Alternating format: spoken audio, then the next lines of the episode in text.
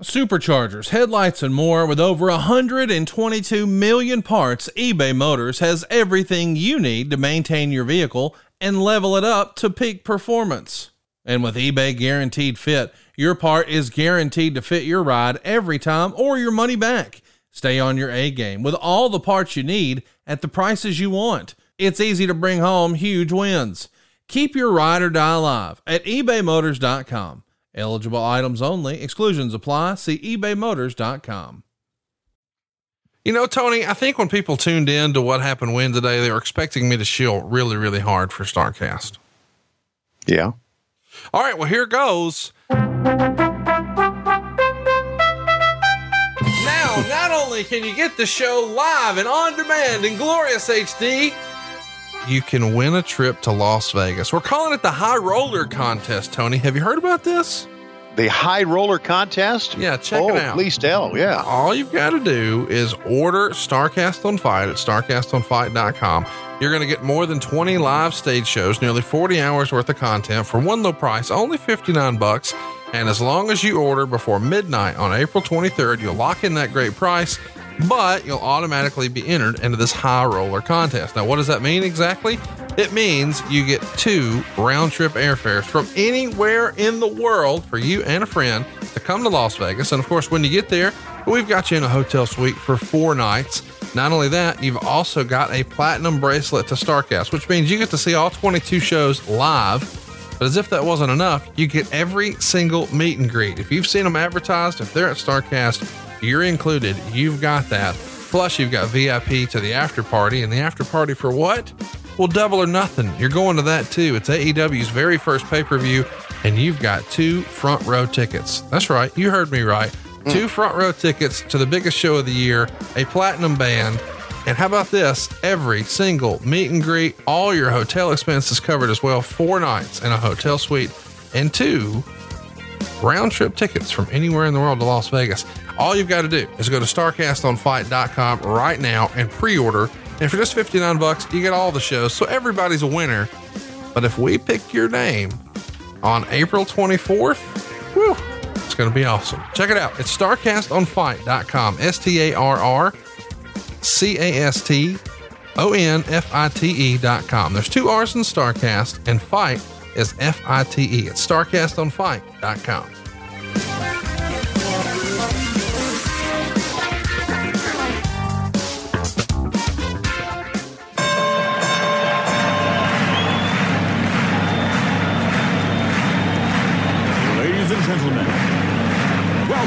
to the main event. Welcome to WHW Monday. Tony Schiavone and Conrad Thompson Arcade, 605 NWA. TV title, Cajun Omni, the Bunkhouse Stampede. Flair and Horseman, Garvin, Bogey, Magnum, Dusty, Express Tag Team. Turner, Bond, Mid South Joy World Championship Wrestling. Talking about the great years of World Championship Wrestling, the NWA, and Jim Crockett Promotions. Tony and North, they win. Look, Schiavone's back again. World title split off center stage. Bischoff, Disney Hogan, and Nitro. New World Order and the Crow. Thunder Russo, Arquette champ, Vinnie Mac simulcast. Tony's back with Conrad, not your classy podcast. Watch along, try not to laugh. Lowest rules can't pass. This wasn't the initial plan. Tom's a good looking man. Klondike Bill, make a chant. Tommy, come over here.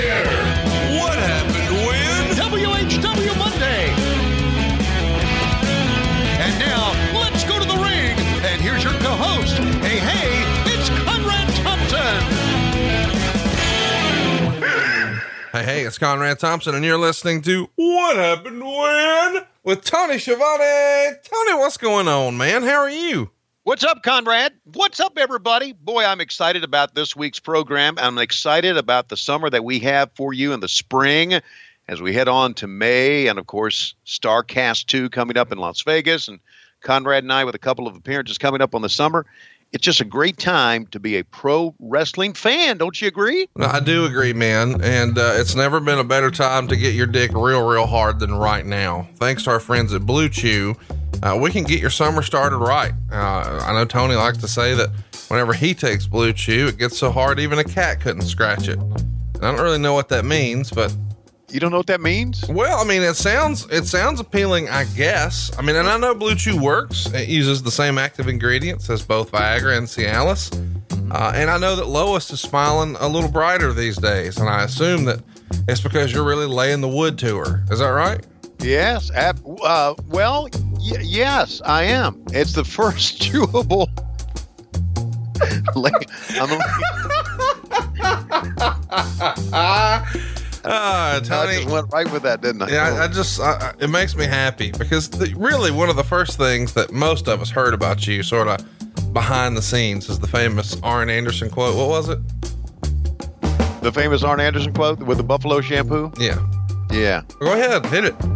Schiavone's got so much coming in, it could shampoo a buffalo.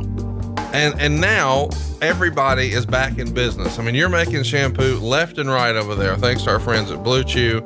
And you don't have to go to the, the doctor, you don't have to go to the pharmacy.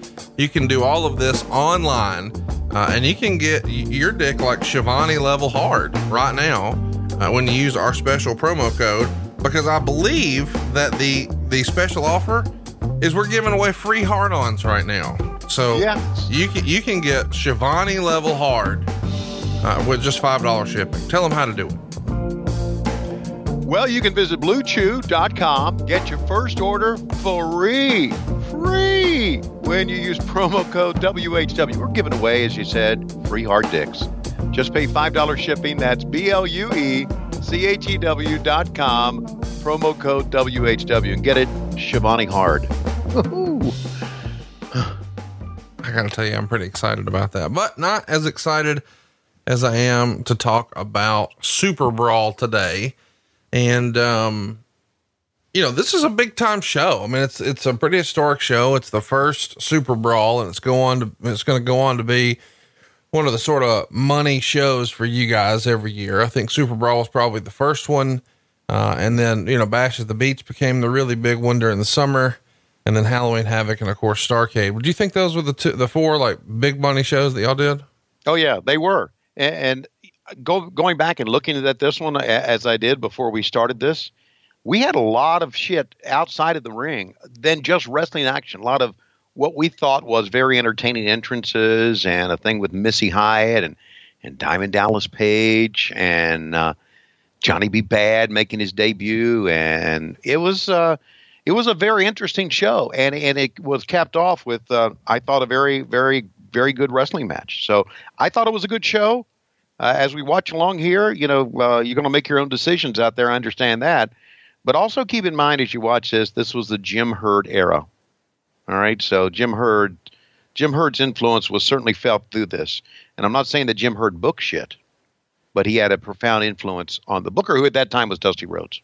Well, you know, something that you know even Jim Herd couldn't mess up is all the big money you can make driving for Atlas. Tell them all about it, Tony. That's right. Team drivers, solo drivers, if you own multiple trucks, come one, come all, because you can make between 143,000 197,000 average per year. What? And uh, per year, average per year. What? Yeah, straight up, buddy. Uh, home time can be seven to 10 days, depending on the routes. All your tolls are paid. You have the optional maintenance program to boot. But they're not just stick haulers, they do that too. Brett, the Hitman Hartman, and his team will hook you up. That's right, Atlas Van Lines. If you're owner operator, give them a call today. Whether you're new to the industry or ready to ride off into the sunset, go new places with Atlas. And here's your Facebook address facebook.com slash drive atlas or visit www.drive4atlas.com forward slash wrestle www.drive4 that's number 4 atlas.com forward slash wrestle and here's your number 877-778-6959 when you call you tell them that conrad motherfucking thompson said to call because you can make big money. Dude i'm a big fan of atlas and i'm also a big fan of big money. And uh, i like Yes. the part that they got the work to keep you busy because i know sometimes you know you don't want to go home and uh, when your blue chew prescription is out you're like i don't i don't want to go home and uh, the idea that they can keep you on the road you know where you could still go service those lot lizards you Mm. know that, that's right up your alley did, did you say lot lizards yeah you're familiar with lot lizards yeah i just didn't hear you say it before, but that was really cool. Hey, I would here's a here's a suggestion. Okay, if you're driving a truck, don't chew on the blue chew as you're driving, because your gimmick could hit the steering wheel. You see, wait till you pull over and then use it.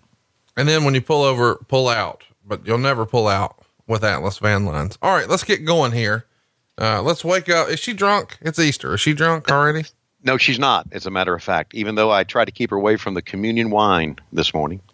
Uh, but here she is, all sober, all ready to go. My better half, Lois Schiavone. I don't have time for this. Oh, all right. I'm feeding the dogs. I'm really busy, but here's your countdown three, two, one, play.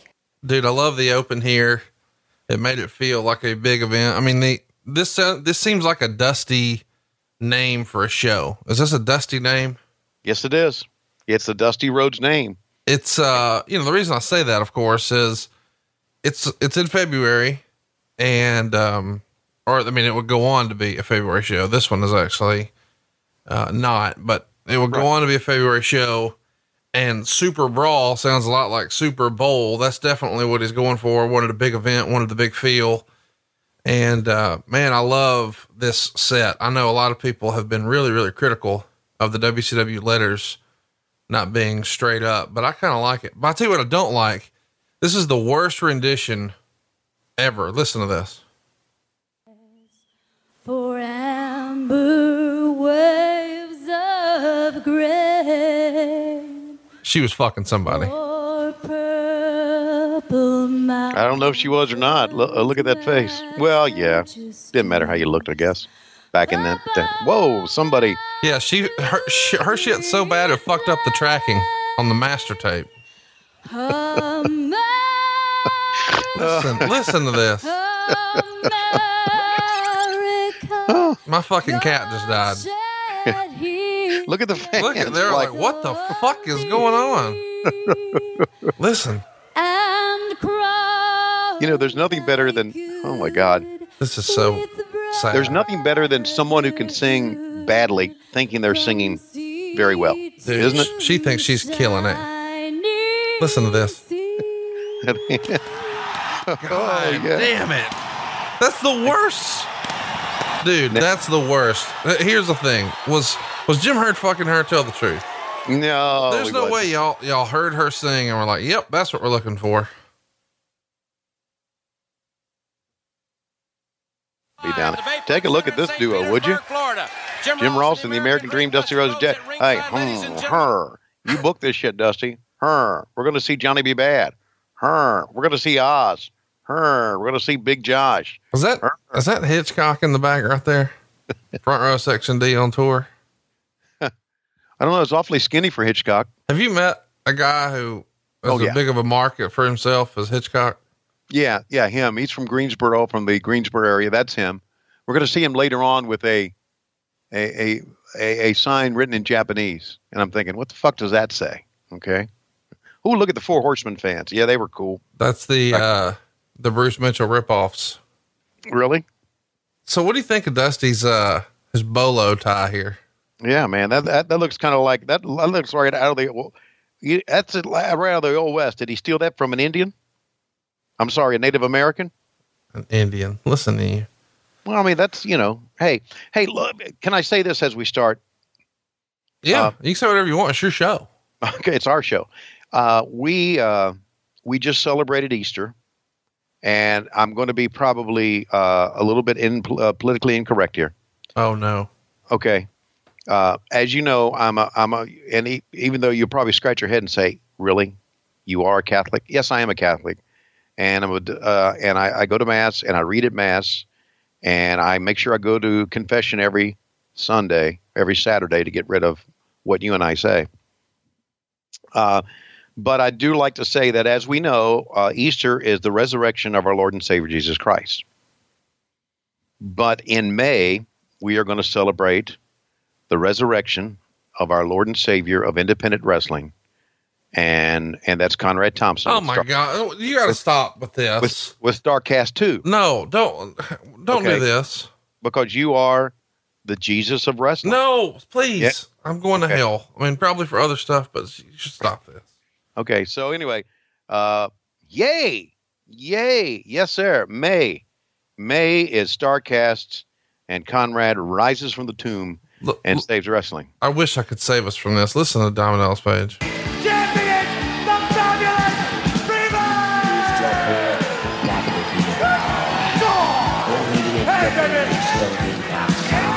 So this is the worst version of the Freebirds ever. They've got Big Daddy Dink for no reason, walking around giving nabes to DDP. DDP is the tallest person in the ring, but he's the manager. He's got on the Paula Abdul headset. He's got a couple of girls out here who ran through a whole case of Aquanet, and he's barking at them on mic and cuts off Gary Michael Cappetta's entrance so he can do it. And Gary was introducing the Freebirds here as the greatest rock and roll band in the world. And that's Jimmy Jam Garvin and Michael P.S. Hayes. And by the way, Michael Hayes is committed to the idea that to be a good dancer, all you do is just wiggle your hips back and forth and point at somebody with both fingers. if you can do finger guns and point at somebody with both fingers, you're really cutting a rug. The Freebird School of Dance. You know what I just realized? Look at Michael Hayes' sunglasses. Joey Janela is ripping off Michael Hayes from 1991, and we didn't even know it. Holy shit, you're right. Motherfucking rip off Joey Janela. Look, look at him. He was even back then. He was wearing the yoga headset. Gonna, I'm gonna take this bitch in the back and teach her some downward facing dog. Good God! You know what?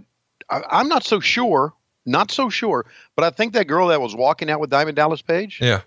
was Michael's ex-wife, isn't it? Yep. Or his wife at that time, right? Yep. Yeah. See, I, well, because I went to their wedding, I, I should know this. And I went on the the Bruise Cruise with them as well. The Bruise Cruise. I did. I went on the Bruise Cruise with them, Jimmy Jam and their wives, and Lois was there. And you talking about getting fucked up? Whoa, woo! That was back in the day. the Bruise Cruise. Okay, this is for the U.S. Tag Team Championship. What a fucking turd of a belt that was, too. I love the design, but like seriously, we had enough tag teams to have a secondary tag title. Right? Seems a little dumb. Well, you know, it, it, I, I thought back in this era that we had some pretty good tag teams. Now I know Doom is has split. Uh, you had the Horsemen, of course. You had the Steiners.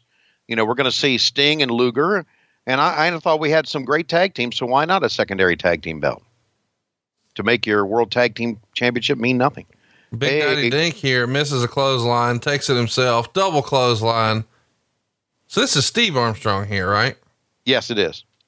And he's my second favorite young pistol. Big Tracy Smothers mark I am. Yep. Well, Tracy, uh, Tracy's a good buddy of ours, and Tracy has done a hell of a job. Oh, hit him in the face, man. Has done a hell of a job of resurrecting his career, don't you think? I mean, let, let, let's think about all the guys who are his age now that have said, I've had enough of it. But Tracy has found a way not to, and to continue to be on the road and continue to be relevant on the independent circuit. He was 15 years ago and he still is. Yeah, right.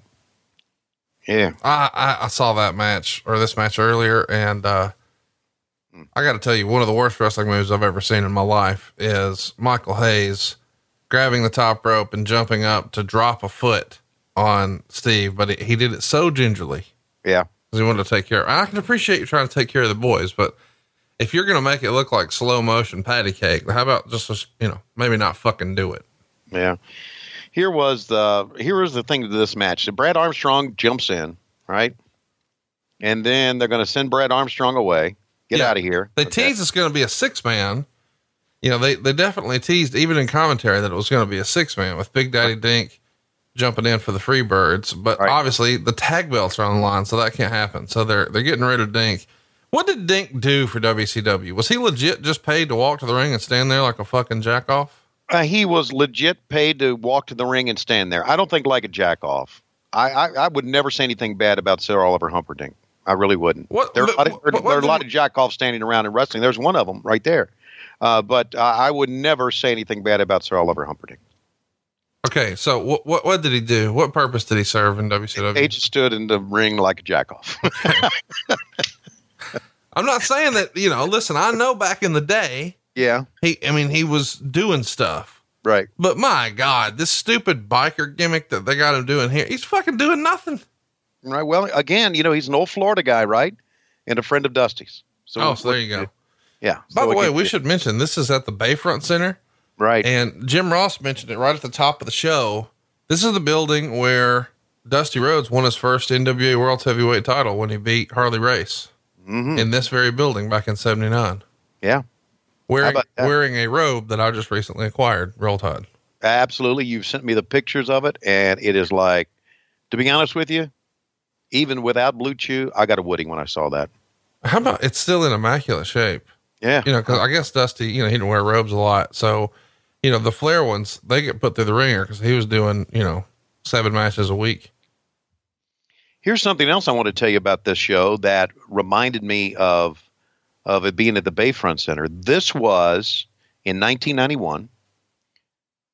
You know, the, the first of all, Young Pistols, they did some great shit as a oh, tag Oh, team. so underrated, man. I wish they would have had a longer run. I think you could go back and watch a lot of their stuff and I don't know. It still stands up, man. It, to me, they're like a mixture of the Rock and Roll Express and the Midnight Express, but they didn't have the longevity, so they'll never be talked about in that regard. But man, if they had a 10 year run, what could have been?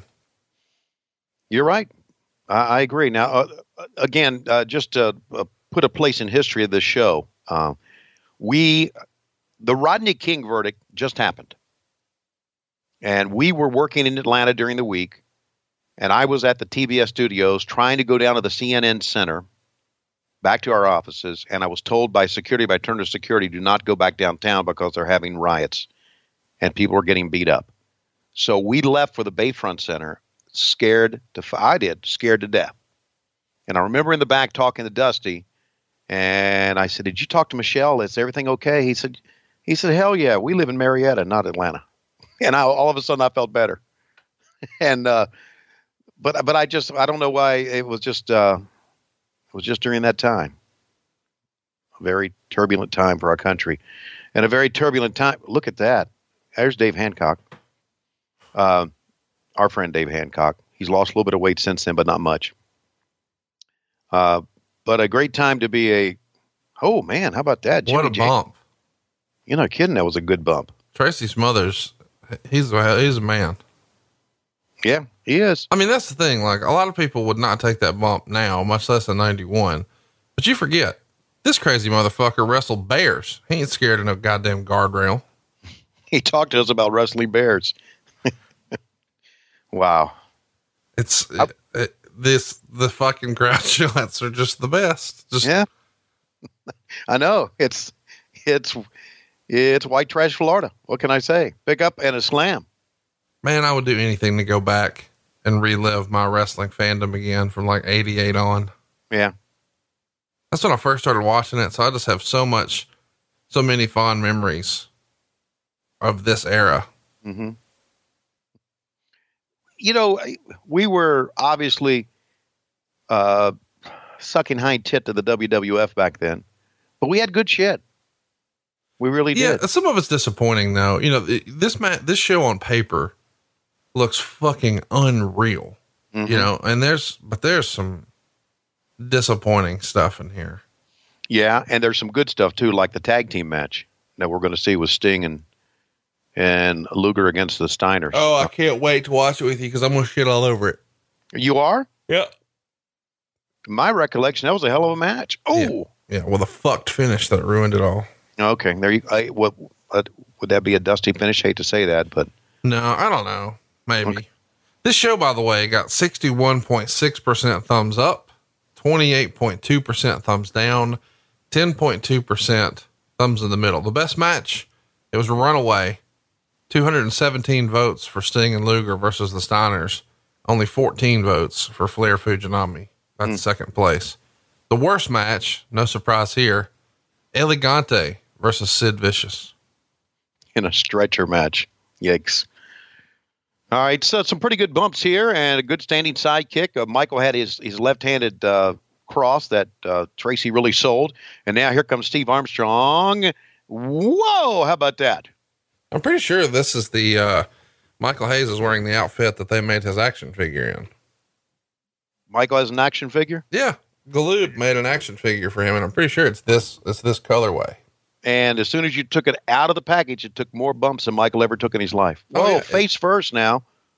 It's very, very similar. I'm I'm looking at my action figure now. I actually have it in my studio. Oh, very cool, man. Tracy up. Oh, missed. They both fucking missed. Boy, this fucking action figure has a lot more muscles than the one I'm looking at on TV. Yeah. so does the referee. Oh, and face first now outside. Now uh, we're going to we're going to see uh, Brad Armstrong return here uh, as uh, the newest Freebird, feathers and all, or and then of course feathers will be everywhere. I think they called him, if I'm right, Fantasia. That's right. Which Yeah. was a nickname that Dusty Rhodes gave Michael P.S. Hayes. Okay, that's that's a that's a pretty good little trivia right there. Off the top. See, that was back before off the top double splash to the floor was fashionable, unless you were Mexican. Unless you were Mexican. Unless you were a Mexican wrestler, you didn't do that much in the United States. Had I mean, a that- request recently for us on mm. Patreon to watch some Lucha Libre. ooh. I think you calling some Lucha would be fun. Do I need to call it in Spanish? Can you roll your R's? Tops of- All right. First of all, you should swallow that spit, you gross motherfucker. Secondly, that is the worst Chewbacca impression I've ever heard. Whoa! Down goes the referee. We got a referee bump in the first match. That was a real, oh, oh my God. Here comes Brad Armstrong back. Fantasia. And he makes a weird noise too. Listen to this. Whoever this guy is, the feathers are flying. He came right off the top rope. He's got him hooked. And a DDT from the second turnbuckle. Look at this. He's got two of them. Who is this guy? A referee is down. A double, a pair of DDTs. He's leaving the. I don't know why, but him just getting on one knee and going, ah, always fucking crack me up. And the ring is covered in feathers. And Michael Hayes gets the cover on Tracy Smothers. One, two, three. Your United States tax Champs. Hey, the heels won, you dumb shit. Quit jumping up and down. You're celebrating the wrong thing. back then the, the back then the back then the cameraman unless it was Jackie Crockett a cameraman would say cheer and Yeah. they would do whatever the cameraman would say and the cameraman they didn't know the difference some of those Turner people between heels and baby faces but here's the replay once again super brawl tracking is bad and over the top big elbow from uh, Tracy Smothers come on let's do this bring his ass in the ring and now ooh referee bump and here comes Fantasia. Dressed up as a bird, right? A free bird. What, do you like better? Arachnaman or Fantasia? I like Arachnaman. That was a cartoon character to me. That was a comic book guy. And you know how I am about comics. So let me be clear. Okay. They tried they tried him as the goddamn Candyman, and Right. now they're gonna put feathers on him. Right. Fucking Brad Armstrong was fucking Jim Herd's wife. I just it, it took me a long time to figure it out, but that's the deal, Lucille. If you if we would have given you a good spot, would you have fucked the promoter's wife? Yes. Not What? to say that I did. I mean, you were there a long time. No. Okay. Come on, Gary. When they tell you to talk, talk. Don't just look. He didn't have an earpiece in. He didn't know. Okay. Well, somebody should. Jackie's pointing to you at the bottom. Jackie worked. Jackie Crockett also was like a. Oh, look at this. And what you know what that sign is right there? He's doing when he hits his heart and does that sign. No. That, that means I fucked twelve rats this morning. Oh, okay. By the way, he's coming to Vegas. hmm Ricky Morton in Vegas for three days. Yeah. I mean, he's coming back with like a petri dish of infection on his dick. You know what? You know what? I you know what I think I'm going to do. Now I, I know I'm, I'm part of your staff. I'm going to get there early. I'm going to work the entire week, and I know we have a lot of work to do. I get that, but I think I'm going to try when I have some downtime to hang out with Ricky Morton. Well, I think you should, baby. I think you're gonna have a good time, baby. He's gonna tell you about his son, Kerry, baby. He's a hell of a singer, baby. Yeah. Oh man, Mm. I don't know why, but I always love Dan Spivey here. He had to look, man. Dan Spivey looks like a guy who's just hanging out in the pool hall, just ready to fucking crack some skulls. Exactly. He had that look. He had that badass motherfucker look that you you'd, you'd walk in, you walk inside that pool hall and say, "Whoop, wrong place." He could have been like a heel, crazy, you know, in a movie. He looks like a, a, a like a like a TV villain, a movie villain. which tells you that he probably didn't have a good agent, or an agent could have probably sent him out to L.A. and said, you know, look at this guy for and let dress up and walk around and look at that. Now they send him, of course, you know, Atlanta being the big place for Hollywood movies. Atlanta Wood, as we call it, it's nothing like Tony Wood from Blue Chew, but it's Atlanta Wood, and a big look at this man, just Dude, And he- seriously, like you, you telling me he couldn't fuck up Mel Gibson and Lethal Weapon 19? yeah. That would have been great. Yeah. And he's got a kid in there who knows how to go and knows how to sell for you, buddy. But he ain't selling right now. Oh, The jumping match- punches. Holy shit. this is, you know, any match Ricky Morton has, single or tag team, is a good match. It may not get the stars or it may not be the most popular match on there, but Fans are going to be with it. You damn right they're going to be with it. He can just fuck. I mean, he's got a guy. Look at this. He got a. He just got a guy who's bigger and stronger than him, but he's showing that he has fight and verve. Is verve a word? And determination and spunk. That he probably put the spunk all over the rat and and into the. Whoa! Look at that. And he knows how to take a bump. One, two, no, and he kicked out. so you can't keep Ricky Morton down. Can't keep him down. Punch out, pick up.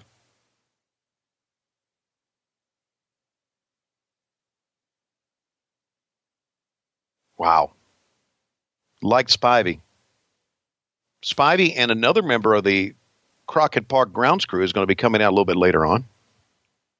Yeah, we're going to see his debut here in a little bit. I guess I should tell you that first match, uh, Meltzer said this was a great opener live and he Yeah. gave it uh, three and a half stars. Good. And this one here uh, is going to get a star and a quarter. Hmm.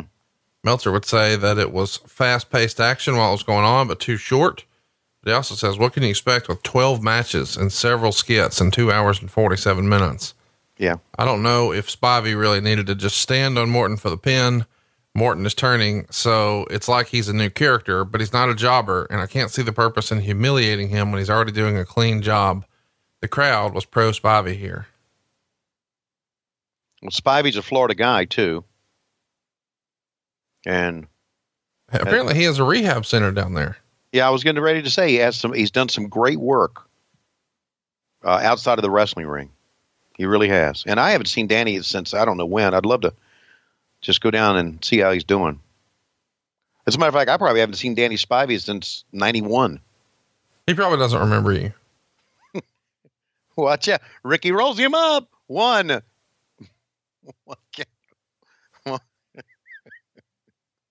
I don't know why that's funny.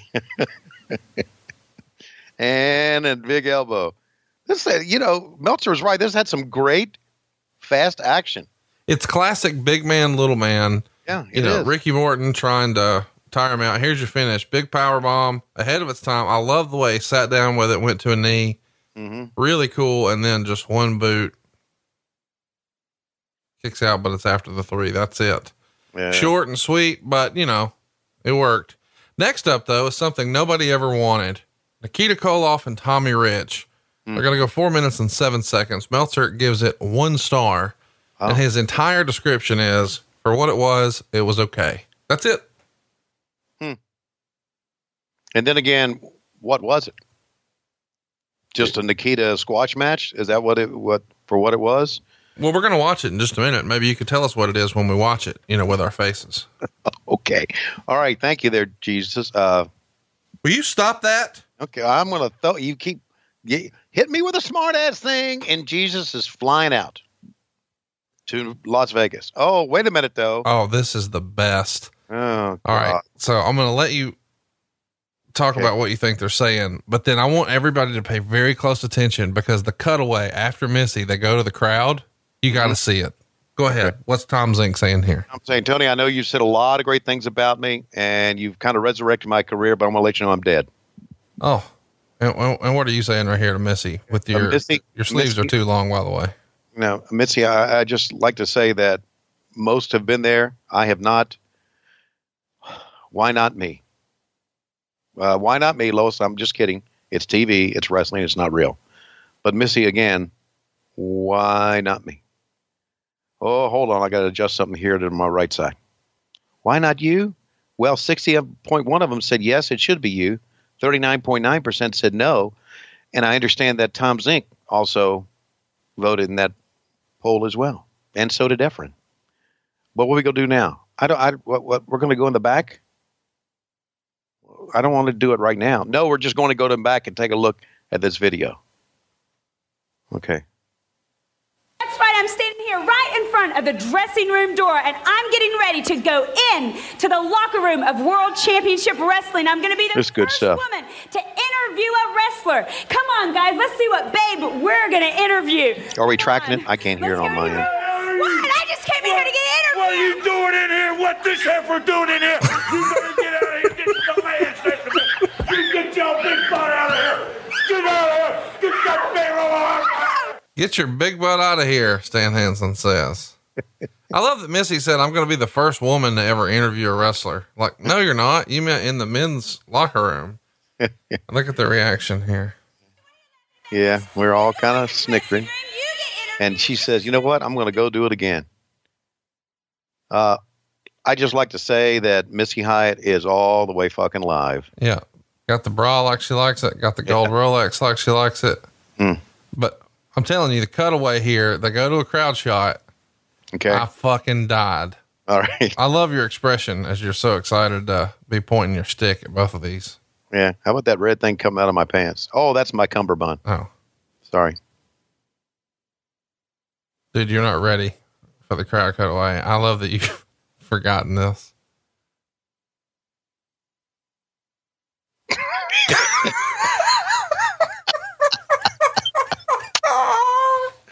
oh my god! oh, that's the funniest thing ever to happen in a crowd at a wrestling show. Oh, Even then, he knew you wanted to suck Tom Zenk's dick. is that where we're going with this? okay. Oh, somebody say something about blowjob in the crowd. Oh, It is Tom- funny that he's coming to the ring right after Missy Hyatt. You know that's how Missy got in the business. Tommy. She blew Tommy when she was 15.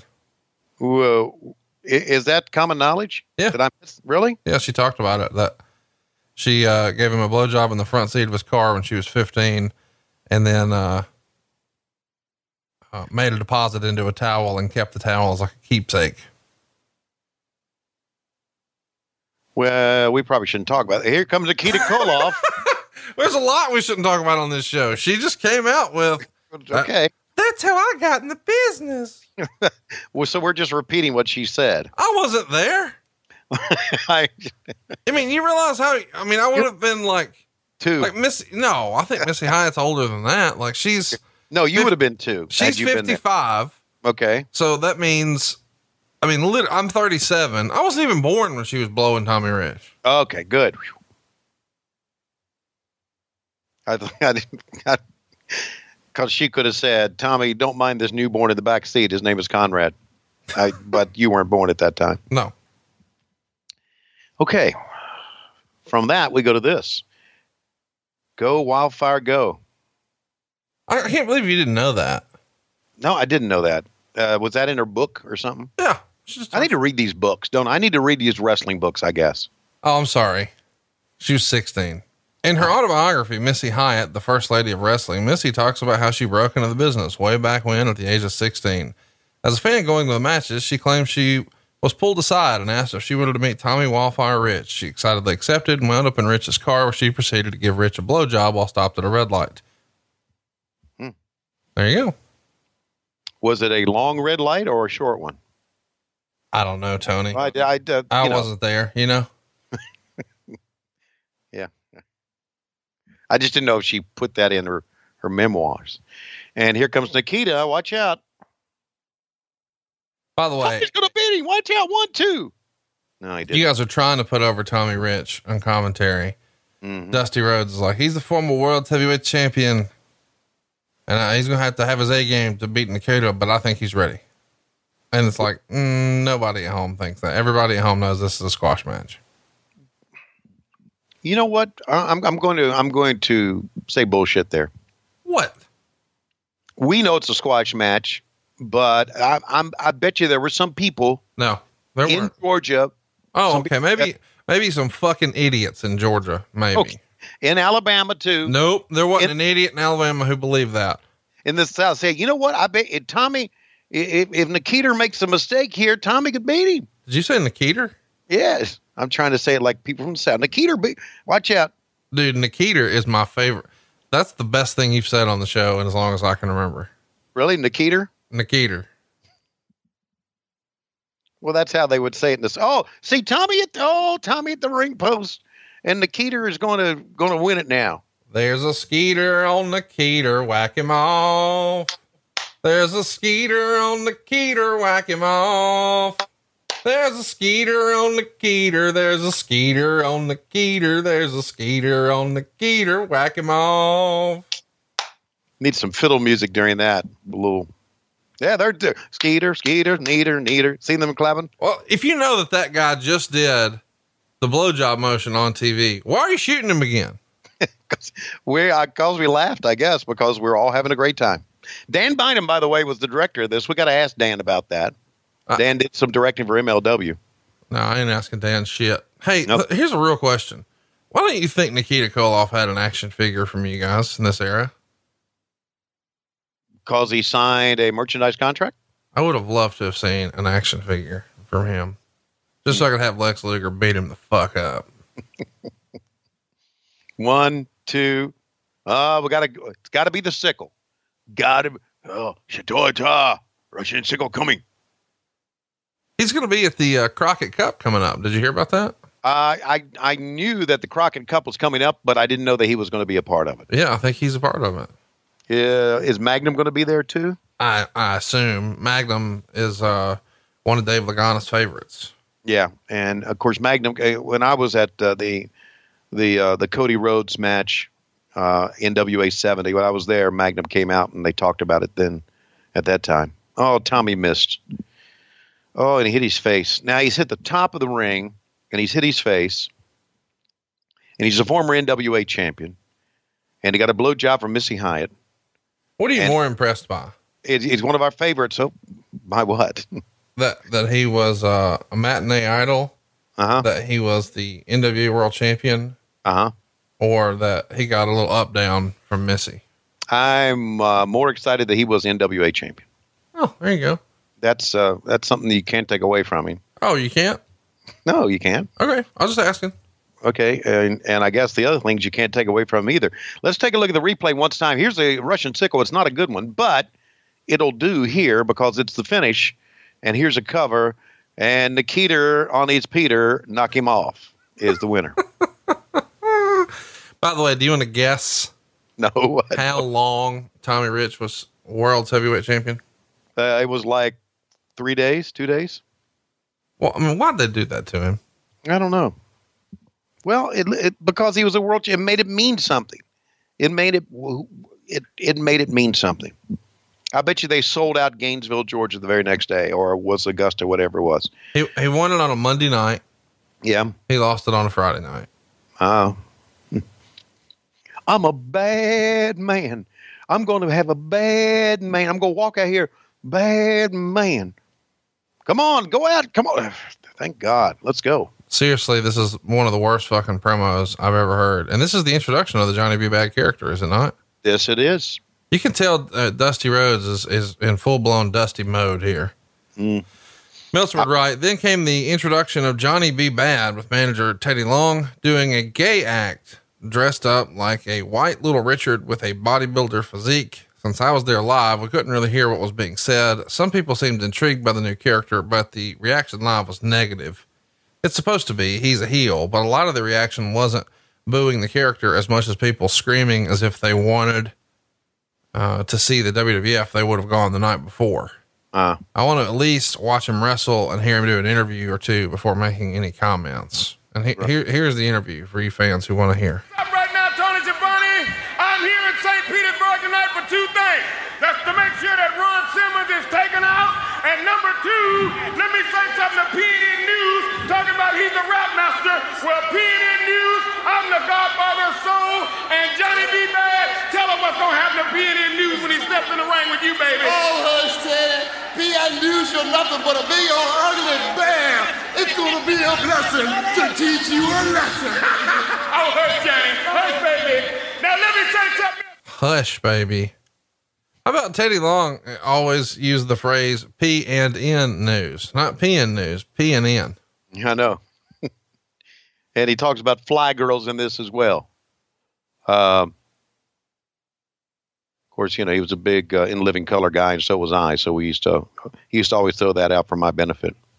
How about that? And don't you put your hand on the needle. You watch what you're doing. Don't touch him, all right? Let me say one thing. I'm so pretty, I should have been born a little girl. But Johnny, tell I'm so pretty, I should have been born a little girl. How about that? Mm, I know that's uh, I'm a bad man. that was a little bit too much. This is awful. Well, okay. So we're in Columbus, Georgia. And I'm sitting there in the back. Marc Mero comes out for a match. And I'm sitting there with Dusty, watching a monitor. We're just taping matches. And Dusty looks at me and he looks at the monitor and he says, Does he not look like little Richard to you? And I, of course, being a suck up, but also agreeing, said, Yeah. He said, We got to do something with that. He said, I got the idea. We'll call him Johnny B. Badd. And that's where Johnny B. Badd was born, right there in Columbus, in the backstage in Columbus, Georgia. And of course, Marc Mero took it and ran with it. I mean, he did, right? Uh, And you could have fucking stopped it, but you didn't. Jesus. really? How would have I stopped it? Giving him a flip flop and fly, scoop slam pickup, you know, stomp him on his head, blade job on the arm? Tell me, how could I have stopped it? I don't know. You just could have. Okay. So here, Dustin Rhodes against Terrence Taylor. Yeah. How about this shit? Dustin Rhodes. He's back in the scene. I don't know if you saw over the weekend, but uh, they announced that he is going to be facing Cody Rhodes at AEW's initial event, Double or Nothing in Las Vegas. So, brother versus brother. It never happened the way it should have in the WWF. I mean, I guess it did, but not not the way they wanted to do it. Now they're getting to do it their way. And Dustin even debuted like new face paint, a new look. You excited about Cody and Dustin? Uh, you, you, big time, big time excited about that, man. Wow, what a, I really. What do you think the finish is going to be? I don't know. Oh yeah, you do know. You and Cody are good buddies, but that's okay. You don't need to spoil it here. I was just, uh, I, I have an idea. Well, I'm all ears. Okay, just uh, wait a minute. I want to take a gander here at Terri Boatwright Runnels. She also was doing makeup in that show as well. Who are those fucking jackoffs clapping? They're members of the uh, York Foundation. I got that, dickhead. Who are they really? Just Florida job guys. Okay, thank you. Okay. How about this uh, red rooster jacket he's repurposed? Cheap bastard. I got a shirt. I got that, comma dickhead.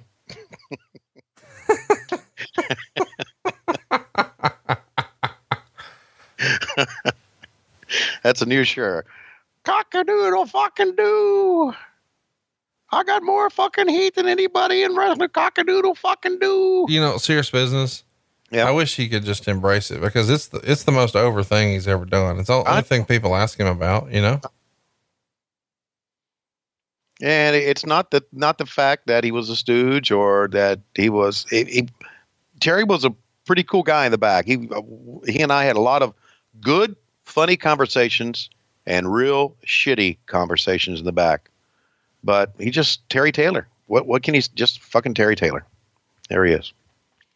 So anyway, we get uh, we get uh, we get Teal involved, we get Michelle involved, we get the whole family involved, and pull Dustin out of this face painting stuff that he's doing at the end. That's my finish. You want him? You want him to stop face painting? Mm-hmm. Why? Just for the just for the finish of the match. Oh, okay. But that's me, um, and that's why I don't book. okay, so uh, here we go. What he had to look at the computer and see, or he was either looking down her front, but I think he was looking. Oh, look at Curtis. You know what, Curtis Hughes. Curtis Hughes could have been a hell of a hand, man. He could do some shit. I think we've said that on this this show before. But Curtis Hughes, for the for a big, I mean a big guy, was. uh, Well, we got to check the computer here. Or they're surfing porn. I'm not so sure what they're doing right now. Well, th- the internet doesn't exist here really. So Well, that well, I, well, I know. Okay, I got it. porn on computers. When do you think the first time you saw porn on a computer? What year was it? I've never seen porn on a computer. That's not true. Why, why- why are you just lying to us? Well, I'm, I'm just I'm, because I know you. You try to, you know, we go along here, boom, boom, boom, boom, boom, and all of a sudden in your brain you say, okay, let's throw some shit on Tony, and you hit me with, when's the first time you saw porn on the computer? Sing. I, I'm going to say it's got to be like 95, 96, 97, somewhere in there, right? Well, that's the first time I started emailing, so that's the first time I remember that. I guess when did email? When did email first start? What year was that? Early 90s. Early '90s. Okay. Do you remember your first email? Uh, no. I, I remember mine. I guess technically, you know, a, a quick Google search says it was invented in 72, but it, it wasn't widely used then. I think early 90s is when people started to use it. Like, I, I remember because back if there was like one day we would Jr. and I would format a show like uh, the main event, and we would make copies and put them in everybody's mailbox, and then the very next day we were able to attach them to an email and they could print them out themselves. And I'm thinking, what the fuck have we been doing? Isn't this fucking cool? Or you didn't have to even print it out; you could just call it up on your computer and, and look at it there. That I remember. It was like one day to the next, my life changed. Boy, Dustin, you had Dustin had a great working punch too, didn't he? If in fact some of those were working. he still does. Yeah. I thought, man, I, I don't I don't know what you thought. I don't know what the fans thought. I don't know what Dave Meltzer thought, but I thought, and and I'm not saying because his daddy was the booker, but I thought that Dustin Rhodes was the next big star. I think a lot of people did. You know, I mean, I don't know that you, me and you've ever even talked about this, but serious business. There was a play made to get Dustin Rhodes to sign with the WWF and wrestle Hulk Hogan at WrestleMania. Wow. What year was that? This around this time? It would have been, I think, WrestleMania nine, which was the outdoor one at Caesar's Palace. Right. And they wound up doing a tag match. It didn't work out because I think Hogan didn't want to work him because he, I believe the phrase was buggy whip arms. Okay. I guess you can put that in the same file as Sting's not tan enough. But man, Du- Bubby, Buggy Whip Arms, man, he could fucking work. Dustin was could fucking work. It would have made Hogan look great.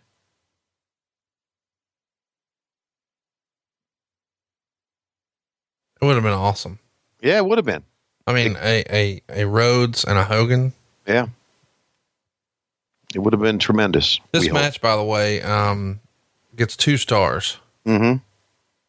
Uh, Meltzer would write after a few flurries, Taylor went outside to check with Miss York's computer. I think it said, you don't have a prayer in this match unless they change bookers.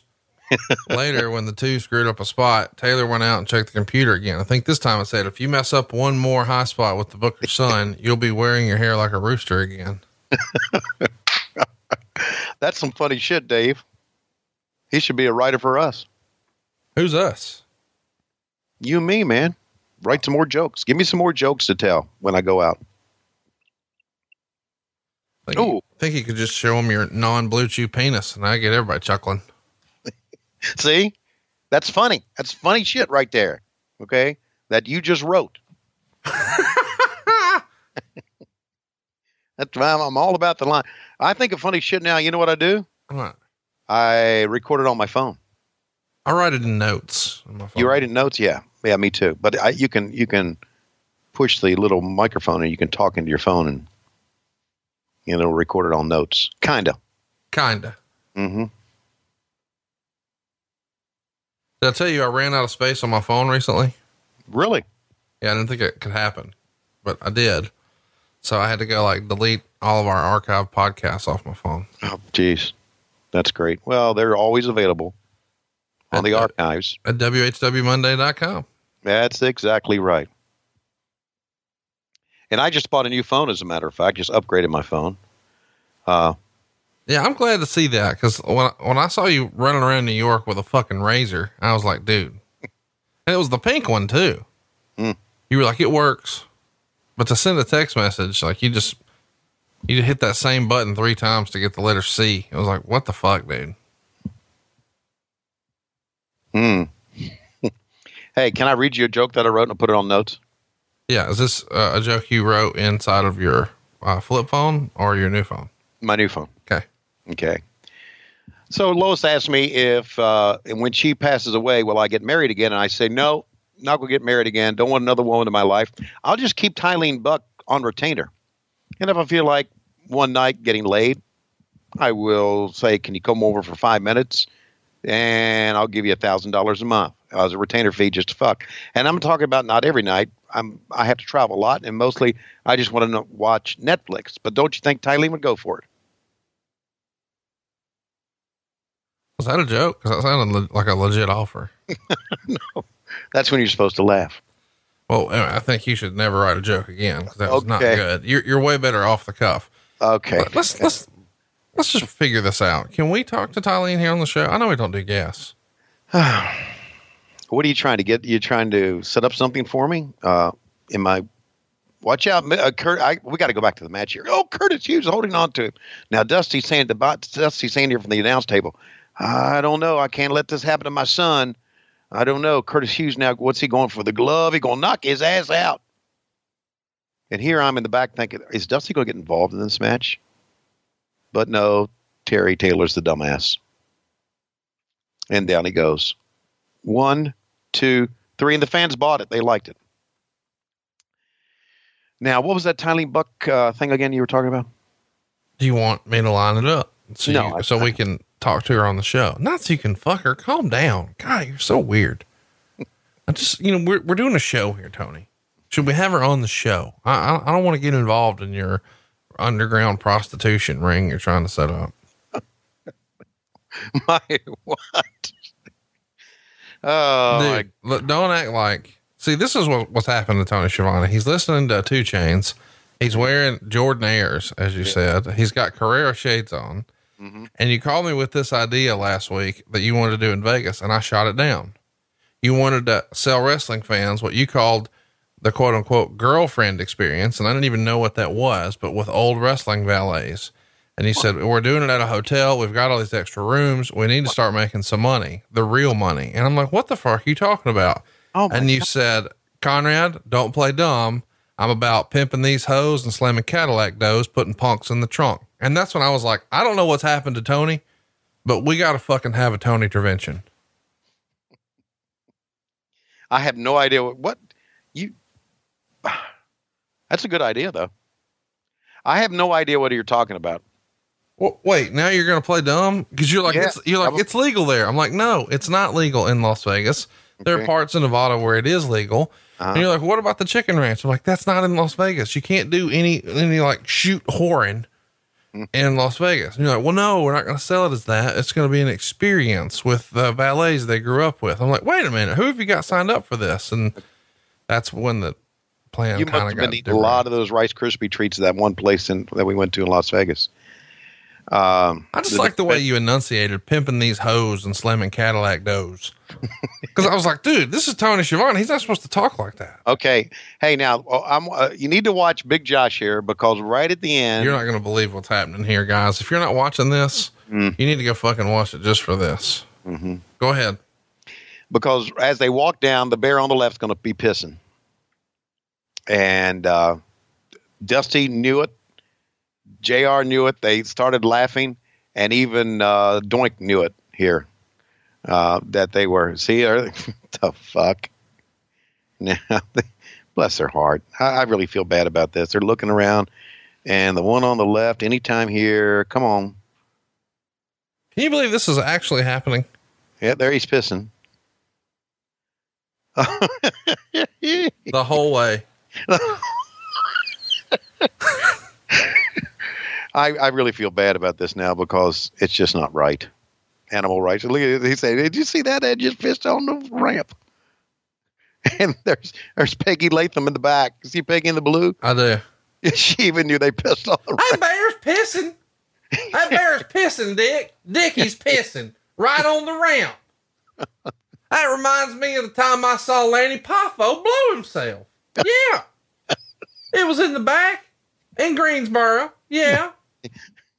Ricky came around and said, Peggy, come here. come here. You gotta see this. You gotta see this. And I came around and he's like a contortionist. He had his own penis in his mouth. That's the craziest thing I've seen since. This damn bear just pissed all the way down the ramp, Clay. Clay, did you see it pissing? Because it did.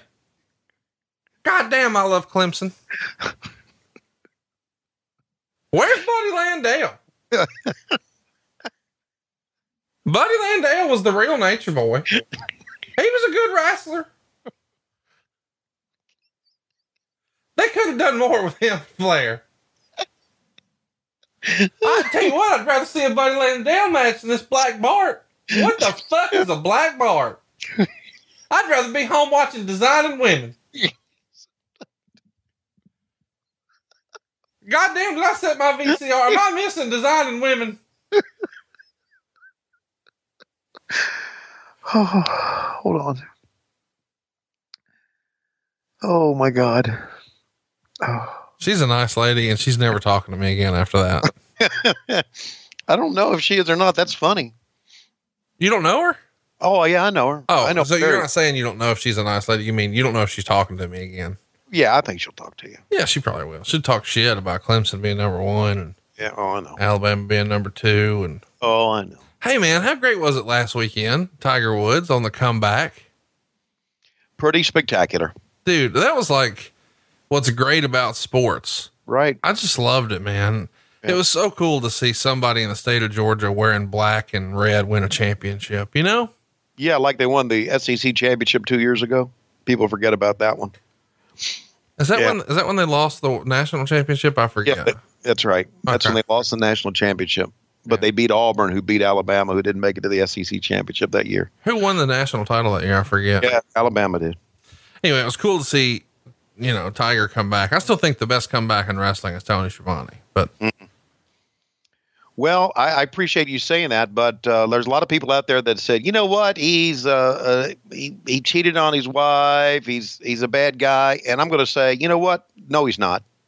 I've covered I've covered like four or five Masters, and I've covered some of the uh, the FedEx Cup uh, match uh, tournaments. He was always to the guys in the media, very accommodating, very nice guy, and sure he's had a sordid past at times, but damn it, that was a great story, and I'm I'm glad for him. Very happy for him.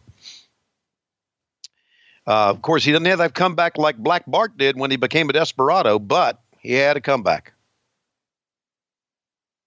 And uh, Big Josh could uh, could work here.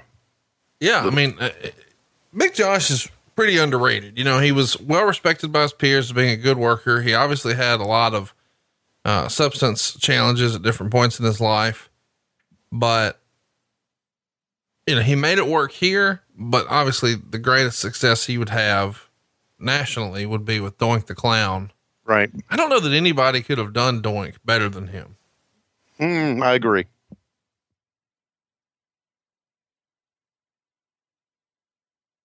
How many doinks did they end up having, though? They did a lot. You know, the most common other one was Ray Apollo, but I mean, they a lot of guys did it. Brawler did it, and they had some enhancement guys do it. Every year at a wrestling convention, you'll meet somebody at a bar, and he'll say, "I was doing for WWE." It's like, no, you fucking weren't. That's Matt Borne, and he's dead. Yeah, God. He did that double axe handle. He had the axe handle in his hand and squash him with his butt, and now go walk on the ramp where they just pissed.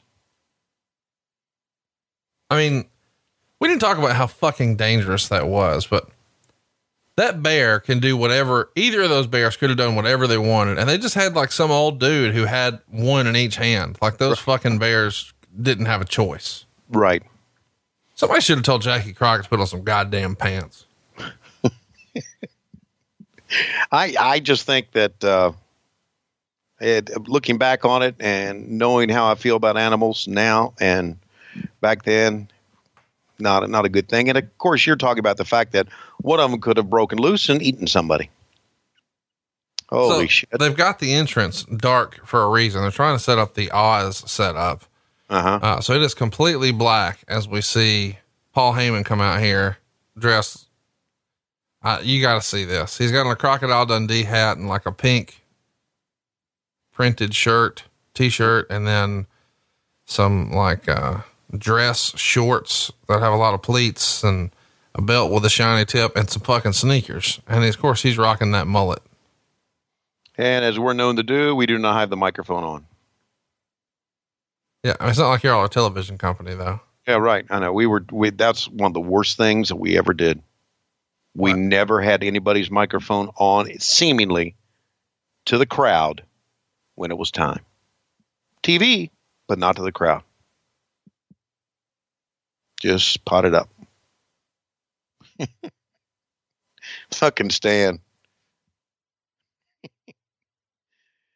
uh, Stan was, uh, you know, was seen. Uh, we talked about this before. I know on an international basis as legit badass.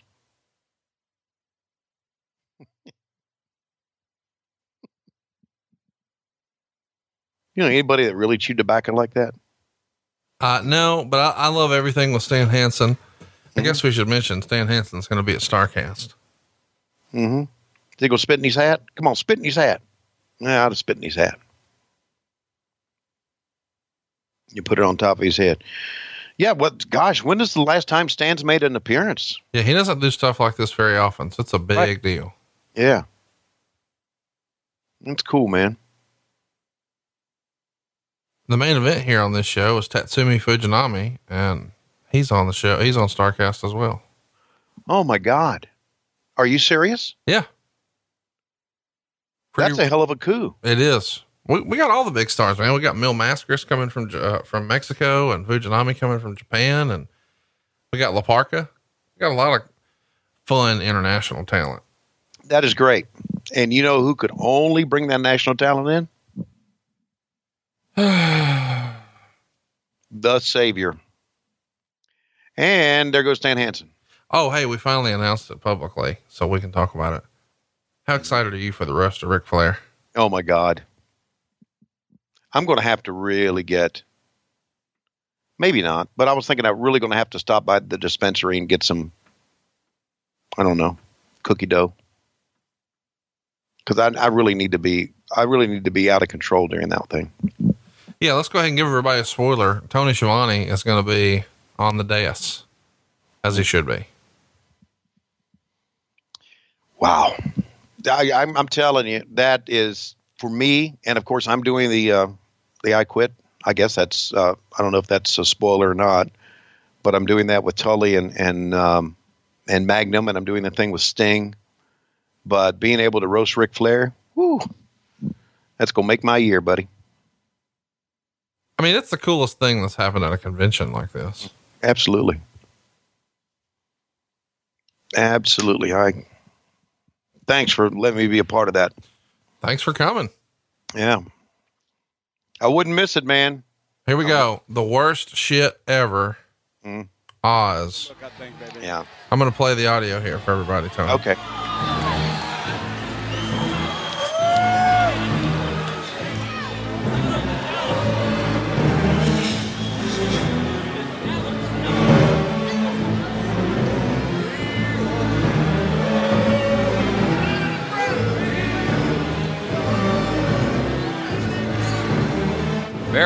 Very, very eerie situation here in I uh, ain't St. never seen Petersburg. nothing like this, and I've been to two goat ropings and an all-night fair, brother. Tell me when. He heard Kevin Sullivan say, Once upon Tell me a when. time in a land far away, there lived a wizard, but not the Wizard of Oz. His name was the Great Wizard, and he ruled the Kingdom of Oz.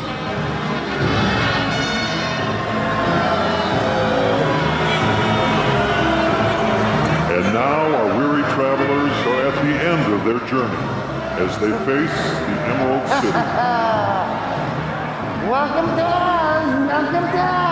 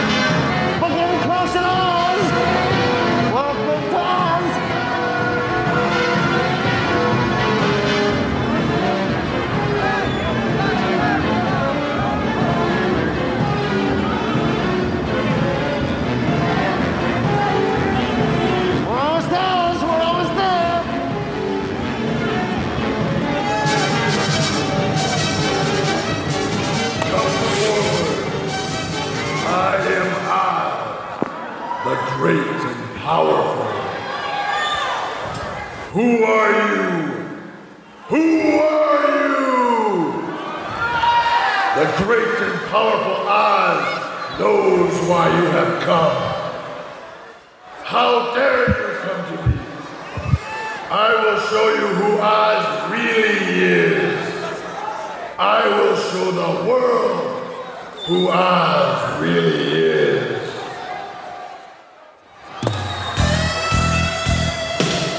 What the fuck? Watch the monkey. Oh, there he went. Welcome to Oz. Uh, uh, the monkey did live uh, through most of this. Welcome to Oz. So the monkey got freaked out by the pyro Right. and tried And to jump- jump off the leash, off the ramp, and Kevin Sullivan Yanked under the back. silly hood there. I mean, it's it's funny because he's. I guess this is the the Grand Wizard, uh, Right. or wh- whatever they're calling Kevin Sullivan here. Mhm. So he's from this mythical land, but it sure does sound like he's got a, a number on the socks, doesn't Yeah, it? Holy that's right. shit! Welcome to Oz. Welcome, to Oz. Welcome to Oz. You think the Patriots going to win by six? Welcome to Oz. But can I say this in defense of this entrance? There's a lot of work that went into this. I know that doesn't make it good. All right. But I thought it was a fucking cool entrance. It was long, it was silly, it was overdone, but Turner Broadcasting had the rights to Wizard of Oz, and that's why we did it.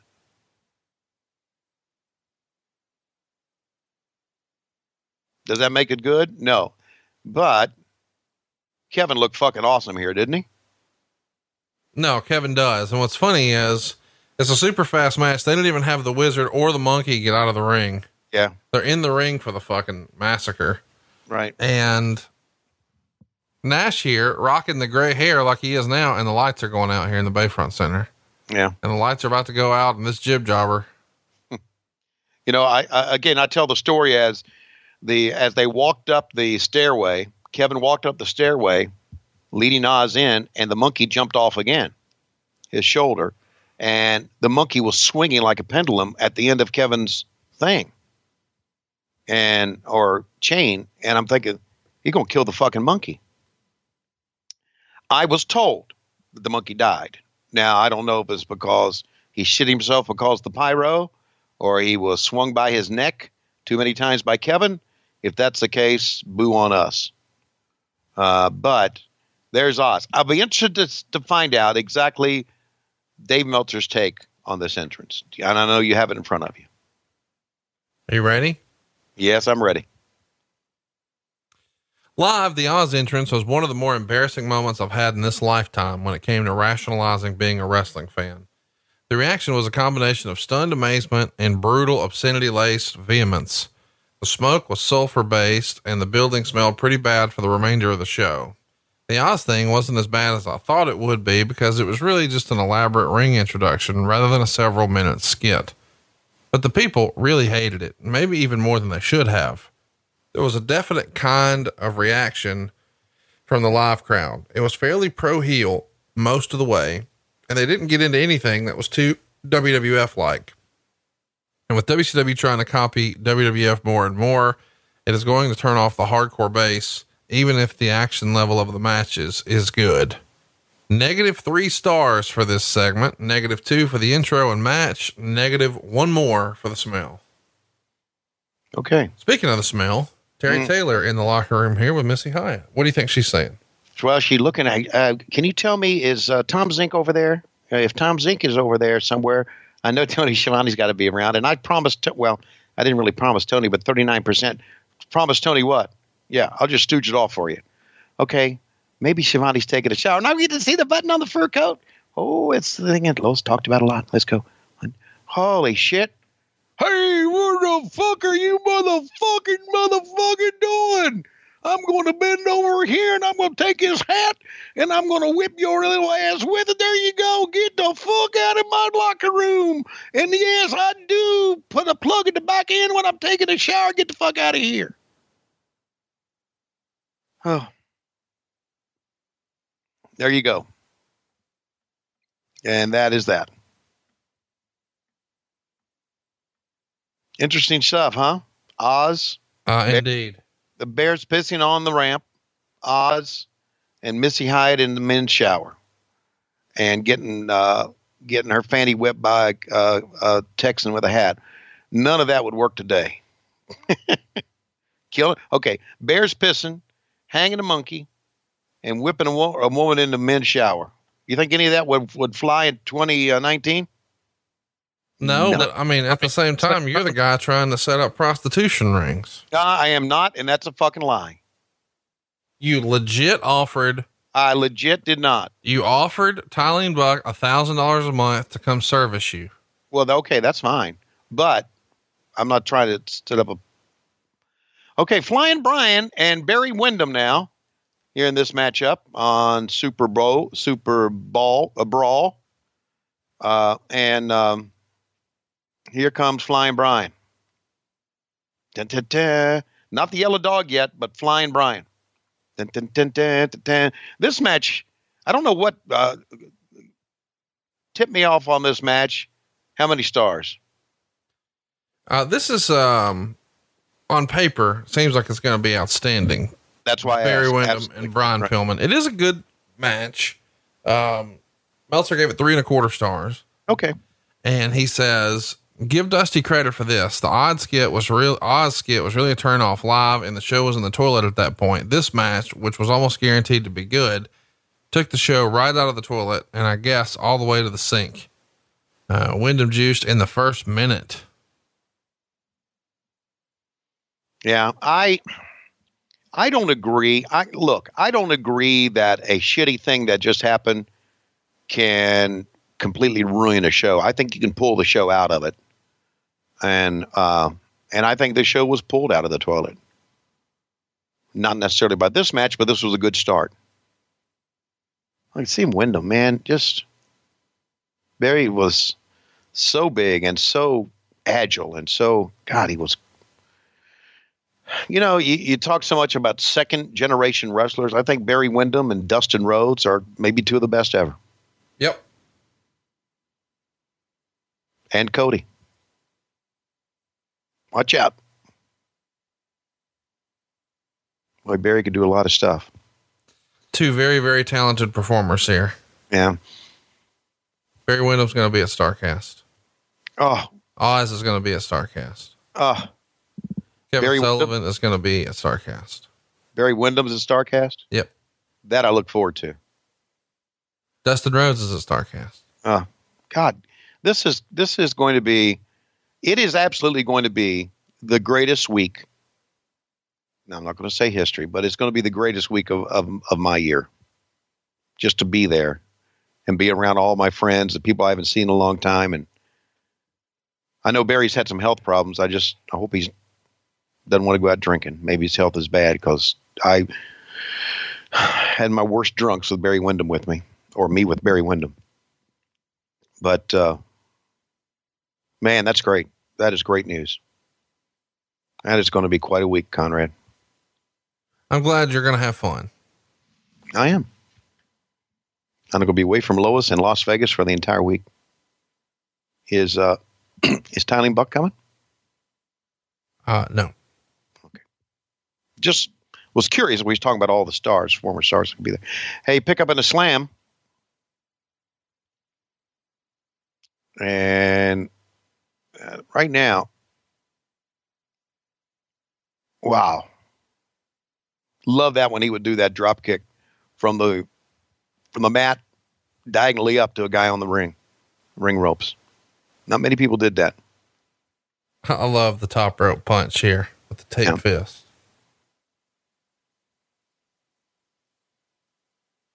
That's what Barry's going to juice here. I think. Now, here we go. You think he'll do it right in front of the camera like Hulk Hogan did for us last week? I doubt it. Dangerous place for your announced team to be. Right there. I tell you, I told you the house shows women Windham would juice and chase me around the ring. When when I was the ring announcer, he would juice and he would do like the, what we call like the zombie death walk, and he would walk towards me, and I knew that unless I got out of the way, he would land on me and make sure that my tux was bloody. So I would run from him.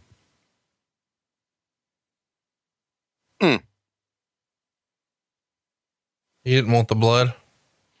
Uh, no, Why not? because it. I had a. W- would you want it to be bled on when you had a show to do? In my head, if you wouldn't have sold it, he would have stopped. Oh. yeah, you don't know Barry. Uh, if anybody could fuck with you, it was Barry. Oh my God. This, yeah, wow. I didn't know what was coming, but I knew something big was coming, and that was a great spin wheel kick. I feel like that was a transition for a Blue Chew ad. I didn't know what was coming, but I knew it was something big. Let me find Tylene Buck here on Twitter. Let me line this up Uh, for you. Oh, don't, don't, don't, don't, don't, don't, don't. Dear- it's a routine. Tylene. No, it's a routine. It's a routine. It's it's a it's a ha ha moment. It's a funny moment here on what happened when it ain't real. Okay, stop it. You will get my ass in trouble. I have one thousand dollars Oh, with your name on it. Oh my God. What am I going to do? I got to run. I got to hide. I got to. Looks like I'm not coming back after Starrcast. You're gonna Oh. move, you're gonna move out there. I might have to. Get get a new crossbar hotel. Podcast appearance for Tony Schiavone. Hey Tylene. My name is Conrad Thompson. Oh, and I host a podcast with Tony Schiavone oh, stop, man. called What Happened When. Oh. And we would like to know what happened when Tony Hmm. gave you $1,000 per month Hmm. for what he calls conjugal visits. Okay, so down goes. Where I realize completely lost my this focus doesn't here. sound very Yeah. appealing. Hmm. However, our show is sponsored by Blue Chew, Hmm. Belly. Oh, look at this. Great So- vertical suplex. Go up top, Brian. While Tony Oh, um, gimmick may not be. Very substantial, the money is. I can Right? assure Period. you Okay. So watch out here. it is Come on, very, big superplex. very hard. One. I'm talking Two. about hard. Wow, great finish to the match. Superplex. Look at Windham. Hard. Man. Do Stop. you hear me telling Blue Chew really works? But don't take my word for it. Give Tony a spin. Yay. Barry Windham is your winner. Actually, he'd like to give you a spin.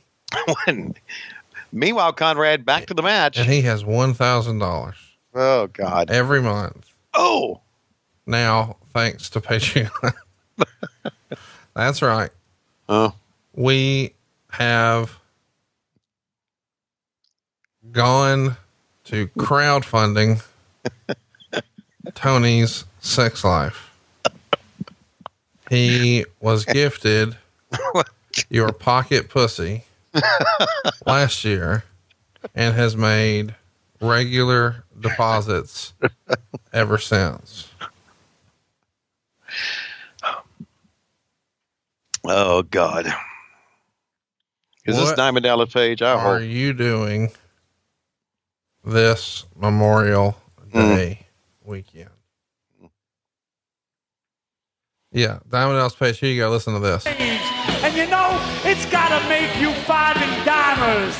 Envious as can be to see a man like DDP talking loud, being proud, and good God, drawing a crowd.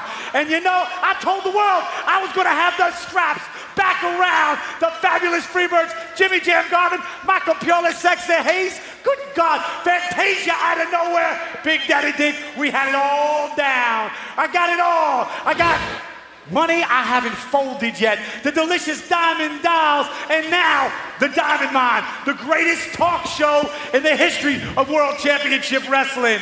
And you know, today at Super Brawl, we got a match of all matches. Two super egos facing two super egos. I'm talking about the Steiners, and I'm talking about Lex, Luger, and Sting. Well, it just so happens that I'm going to have them on the show here today, but not right here. Let's head to the video and see what they got to say. Everything's there, all the ingredients, the butterflies. And What do you think Sting is saying? I mean, what that uh, Lex Luger saying here? Mm, Sting, I have a better body than you, and I'm a bigger star. No, the fuck you're not. You're not a bigger star than me. We may own a gym together, main event fitness, really right off of Interstate 75, Windy Hill. We may own it together, but I'm the bigger fucking star, and you're just a swolled up guy on my left. That's right.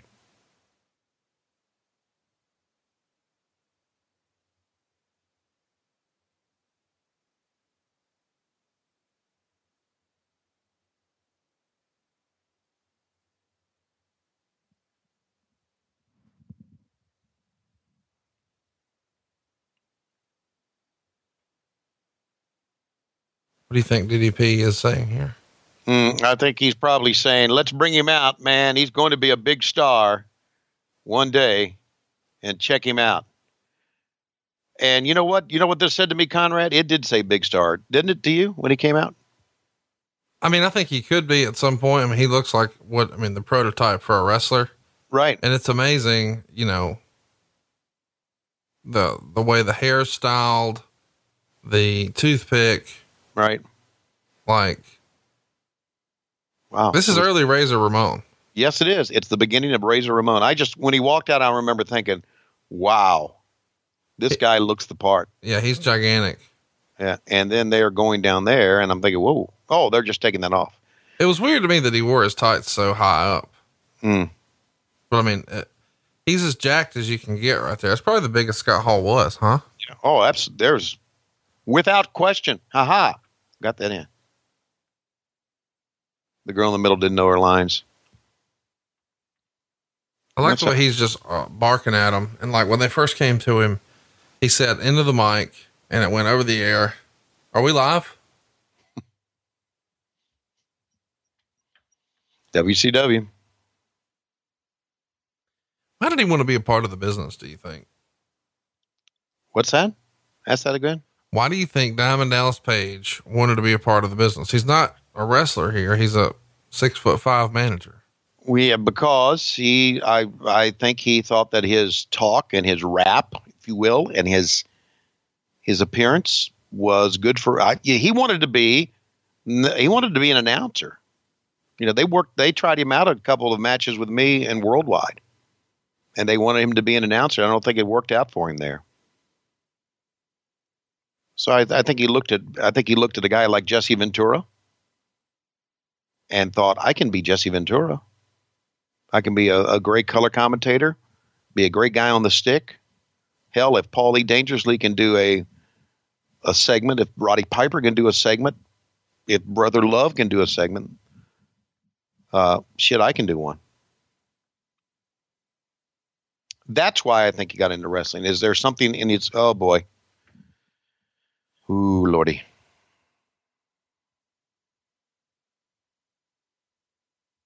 Either El Gigante was hurting or he just didn't really want to come to the ring. I'll just pick it up. Every time I think about El Gigante, I think about the way you described uh, a body part of his. Mm.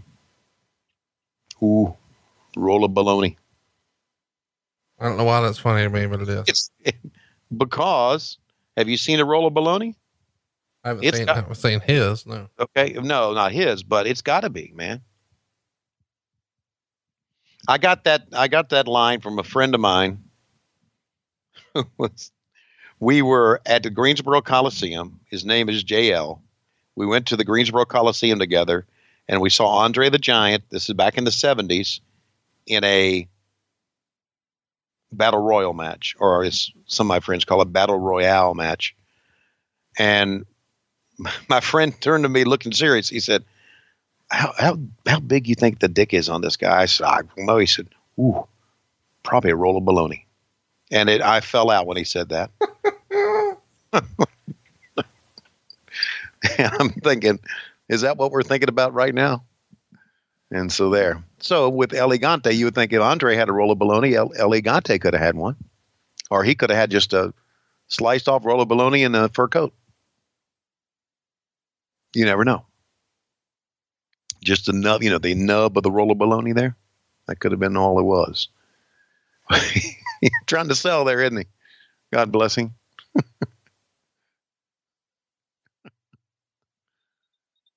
Here he comes. Oh man, look at that clothes. No one, no one bought it, did they? No one at ringside is buying this at all. Guess we should mention here. Meltzer gave this a negative one star.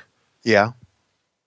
He says Vicious showed up and did his job over the last week. The word was that if Vicious didn't show up, the WCW wasn't going to release him from his contract until it expired on September 5th. Believe it or not, the folks at Titan were pretty adamant about Vicious showing up as well, even though it would mean their star attraction would probably do a clean job. Still, WCW planned uh, El Gigante versus one man gang in the format sheets. And I think many of us had a false sense of how far El Gigante had progressed by seeing him so often in with people like Flair and Windham. It was like watching two blind men trying to wrestle one another. As soon as the pin took place, Vicious got up like nothing happened and walked off while Gang and Kevin Sullivan attacked El Gigante and hit him with the stretcher before El Gigante recovered and they ran off. Or there were people mad because it was supposed to be a stretcher match. Everything about this match was a bad situation.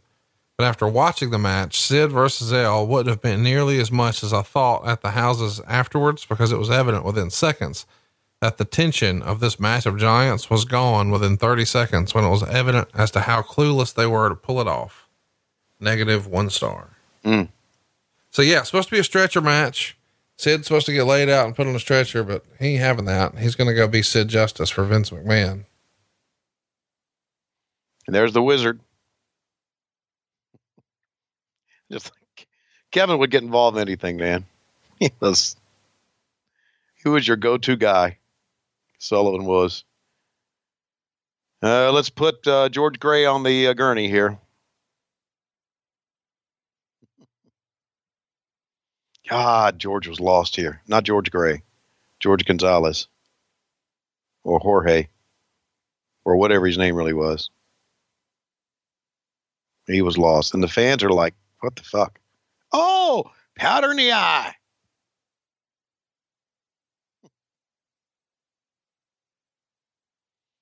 Was uh, and and of course I don't remember, but you can chat me up on this. Was this our last El Gigante major appearance in a pay per view? I mean, fucking shouldn't it be? Oh yes, it should be.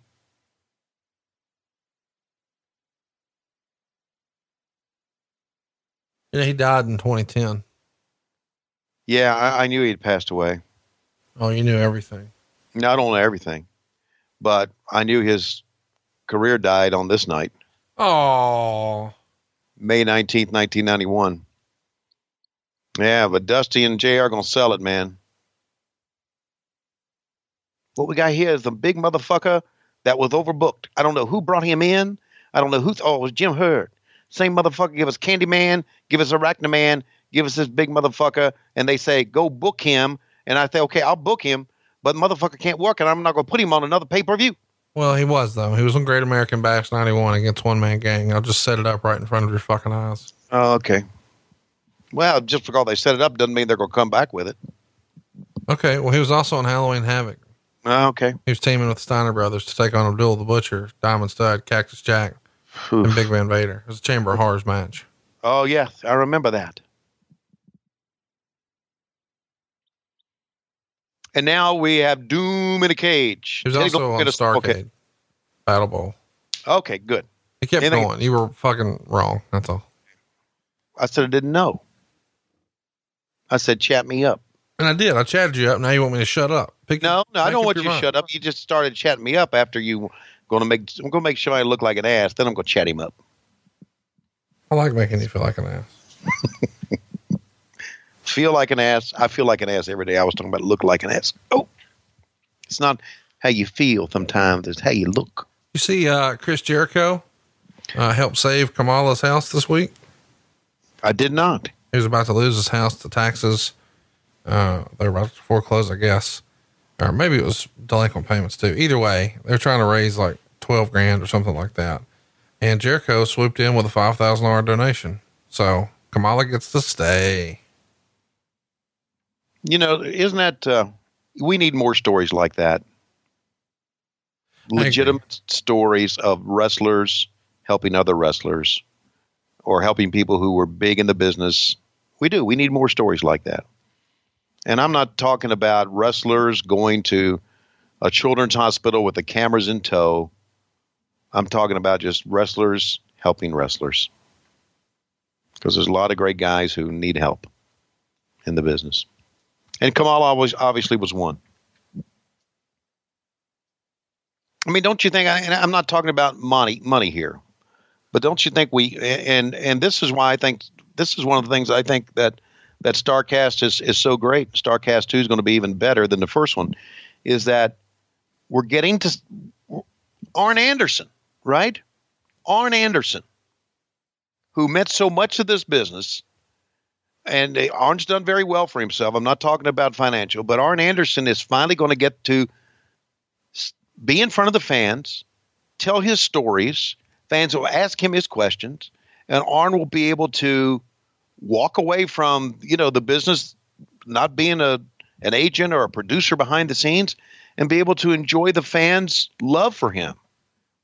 And I think that's that's so important, and that's I, I think that's kind of one of the things that makes this event coming up so great. And I know I sound like I'm selling it, which I am, but I'm also being, you know, honest too.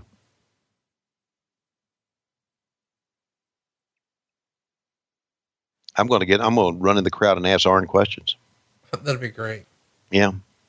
Are you going to host it? Uh, no, I mean, I might have you do something. Oh, okay. I don't have a host for that one figured out yet. I'd love to do it.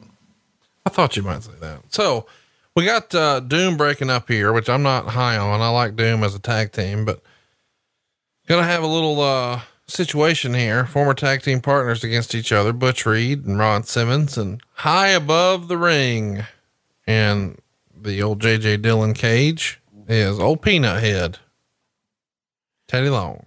Changes his do he changed his do rag. He had a yellow do rag on with Johnny B. Badd.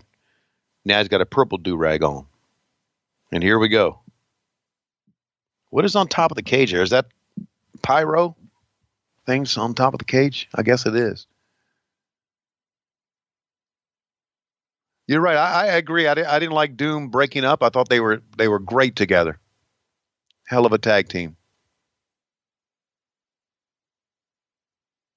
Hmm. You know, weird. Look, that's a good shot. That really is a good shot with Teddy up high in his all white suit and his purple do rag.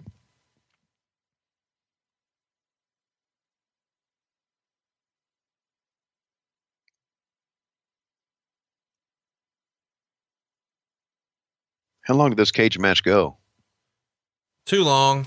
Yeah, it could. It could. It, it really. These two guys This in is- a cage. Yeah. I, I, I get why, and I understand it, but yeah, probably too long for these guys to go. They're going to go uh, two and a half stars for nine minutes and 25 seconds. Simmons, of course, bleeding early. Mm-hmm. A lot of brawling, not the best action. Uh, and Meltzer would say people just aren't into this feud, and I agree. Yeah. Next up is the match that uh, one match of the night and your favorite. All right. Uh, we get the Steiners and Sting and Lex, and they do a, a fun little video before that, and then we're home stretching because I mean, think about how great these matches are, and they touch. Rick and Scott Steiner versus Sting and Lex Luger, then Bobby Eaton and Arn Anderson, then Ric Flair and Tatsumi Fujinami. That's big time. That's that's that's big time going home. You're right. Not a huge gate here. It's only seventy six thousand. Uh, Bayfront Center in uh, St. Petersburg paid attendance four thousand eight hundred eighty seven. Um, Meltzer would say it looked like the crowd was set up uh, for sixty five hundred, and he he would have guessed that the crowd was around six thousand. The WWF show the previous night was at the Sun Dome in Tampa, and on top they had Ultimate Warrior and uh, Undertaker and they drew 5,100 and the gate was only 56,000. So the paid attendance is nearly identical, but WCW is charging higher ticket prices because it's a pay per view. So interesting time, huh? It is, and the Bayfront Center, if I recall, was not a a large ten thousand seat type building. It was like maybe eight thousand or so. Uh, and I'm not sure. I could be wrong. It could be, you know, a bigger building, but I, I thought it ended up looking pretty good on camera. You know, this uh, you say this match got two and a half or two and three quarter stars or whatever. That's not that's not bad. That's for this match. It's not bad at all. If you think about these two guys who are brawlers in the cage, you know.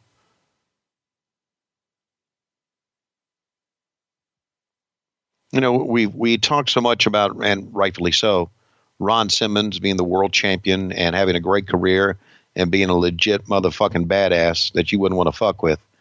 But I think sometimes we miss out uh, how how good of a hand, if I can use that old JR term, how good of a hand uh, Hacksaw Butch Reed was. Because he had a good career and he did, did some good things. And he reinvented himself many times.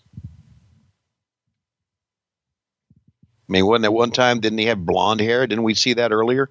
One of our shows. And, and he was doomed with a mask. And I just thought he was pretty good. He was over in Florida.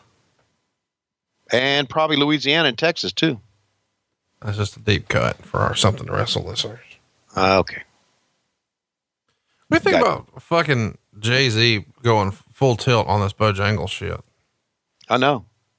Do you know I'm going to be on his podcast? What? Yes, I am. Promoting our podcast on his podcast. Yeah, because I'm sure a lot of people listen to that, but don't know what this show is. I think you're. I think you're misunderstanding what the way promotion works. Uh, okay, so you think I should? I Maybe should. Tomorrow. haven't- maybe tomorrow you can just stand out in front of your house and yell at cars as they go by.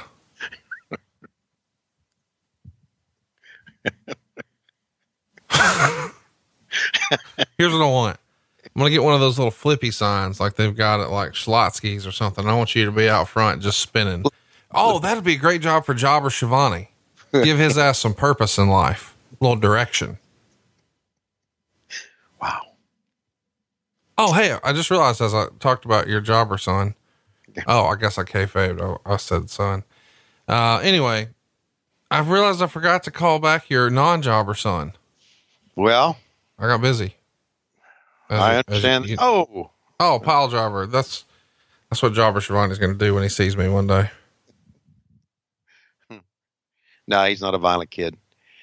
Uh, he might be if I keep calling him a jobber. Right. You uh, need to call back Matt. I do. I agree. Yeah, he's like uh, once. Anyway, uh, well, this Matt, this uh, show is, is Grinding to a halt here. Yes, it is. Uh, and it, it picked up a little steam when we were doing a lot of the crazy shit like Oz and bears pissing on a runway. Nobody cares about this. And right. And and Missy Hyatt, you know, going into the locker room again and the stories about Missy and Tommy Rich. That's when it was great. But now, uh,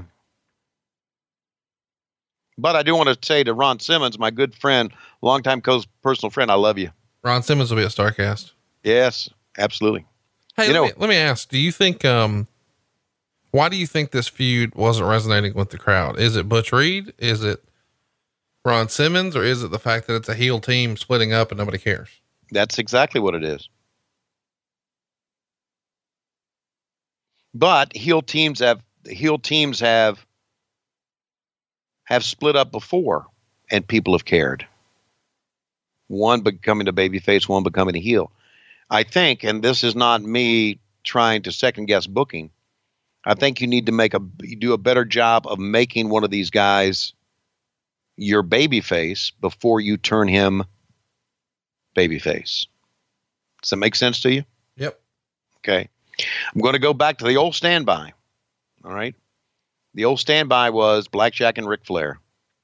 Blackjack turned babyface on Ric Flair, and by the time that they turned babyface, the fans were ready for him to turn babyface because the way they had positioned him prior to the angle happening. And it worked. And I'm not so sure that Ron was positioned as a good enough babyface here at that time. But th- then again, I'm talking about what, what I remember in the late 70s, and now here we are in 91, and I know business changes and things change. And so, yeah. And of course, maybe also there's there's also the the fact that fans like Doom like you did, you know, and they didn't want to see him split. That could have had something to do with it too. Foot on the rope.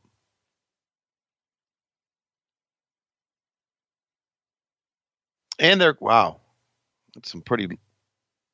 I don't know if those were working shots or not. And there could be the fact that uh, now, was this the final blow off of these two, or was this like their first match? Uh, I think everybody prayed for it to be a mercy killing. Okay. Because I'm saying is in in the in the old school wrestling, you have a match, you have a no disqualification, you have a no count out match or whatever, pinfalls, and then you you blow it off in the cage. If you go right to the cage in the feud, then you haven't let the feud build enough.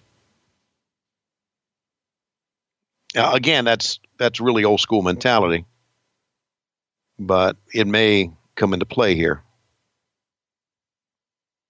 So I don't know where they were in, in the storyline of this. Really, I don't. I should, but I don't. Uh, I don't know if this is their first match uh, w- with Teddy Long being in the shark cage, or as you said, the J.J. Dillon cage. It, it may have been the blow off to this one, but yeah, fans are not digging it at all. They did. By the way, the um the next show is uh the the world's worst show, which is Great American Bash 91, the one where Flair is not there. So this is Flair's last WCW pay-per-view before he heads to the WWF. Yeah, it's a show that we have in our archives. Yep. Uh, with uh, I believe Luger and Windham. Yep. In a On the main cage. event. In this same cage. Yes, sir. That's the one with the crappy scaffold match. The capture the flag match with P and N News teaming with Bobby Eaton against Steve Austin and Terrence Taylor. Oh, thank you for the reminders. There's Klondike, Klondike Bill sighting. Teddy jumping up and down.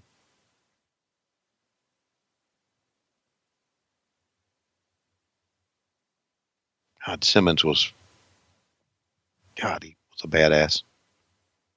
Okay, and we're going to see Teddy throw the chain. Oh, good toss there, Teddy, right over the referee's head, who didn't even see it. Referee turned that way, didn't even see it. He ducks, and then Ron Simmons with the sidewalk slam, buddy. Just damn. He's your winner. All right. So now we're going to have some real good matches.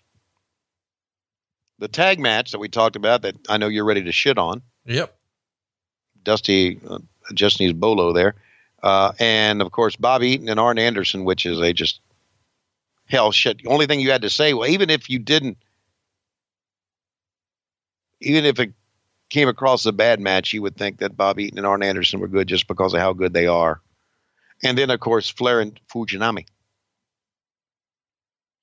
A lot of This- on cameras here. Yeah. Dusty had himself on camera a lot. Right. Um, I guess we should, we'll play the audio for this video because it's, it's pretty wild. All right. Um, as a fan, as a kid, these were my four favorite WCW wrestlers. I love the Steiner brothers. I love Sting. I love Lex Luger. And, and they're going to do their best to do a, a big package here.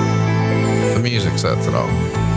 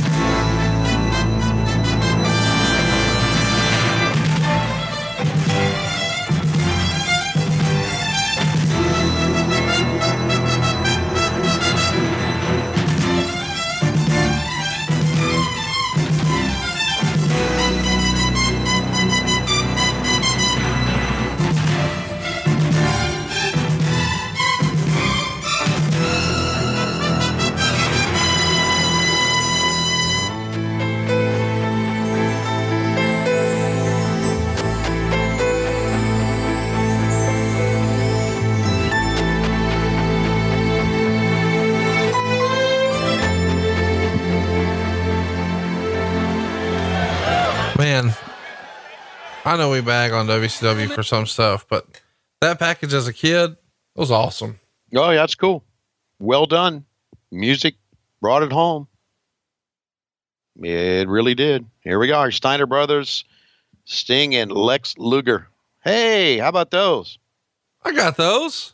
Did you ever Really? have any of those Galoob action figures back in the day? No, I did not. No. How about the uh, the pyro going off as the guys are walking down? Watch Luger's reaction when he realizes, oh fuck, we're gonna have to walk through that. Here we go. The fuck? Look at Luger. so great. so the, yeah, he's sporting the uh, new United States title there. I think this is its uh, first pay per view with Oh. this one. It's a good looking belt. It is. It looks great in my office. That's the coolest wrestling thing I've acquired in the last year.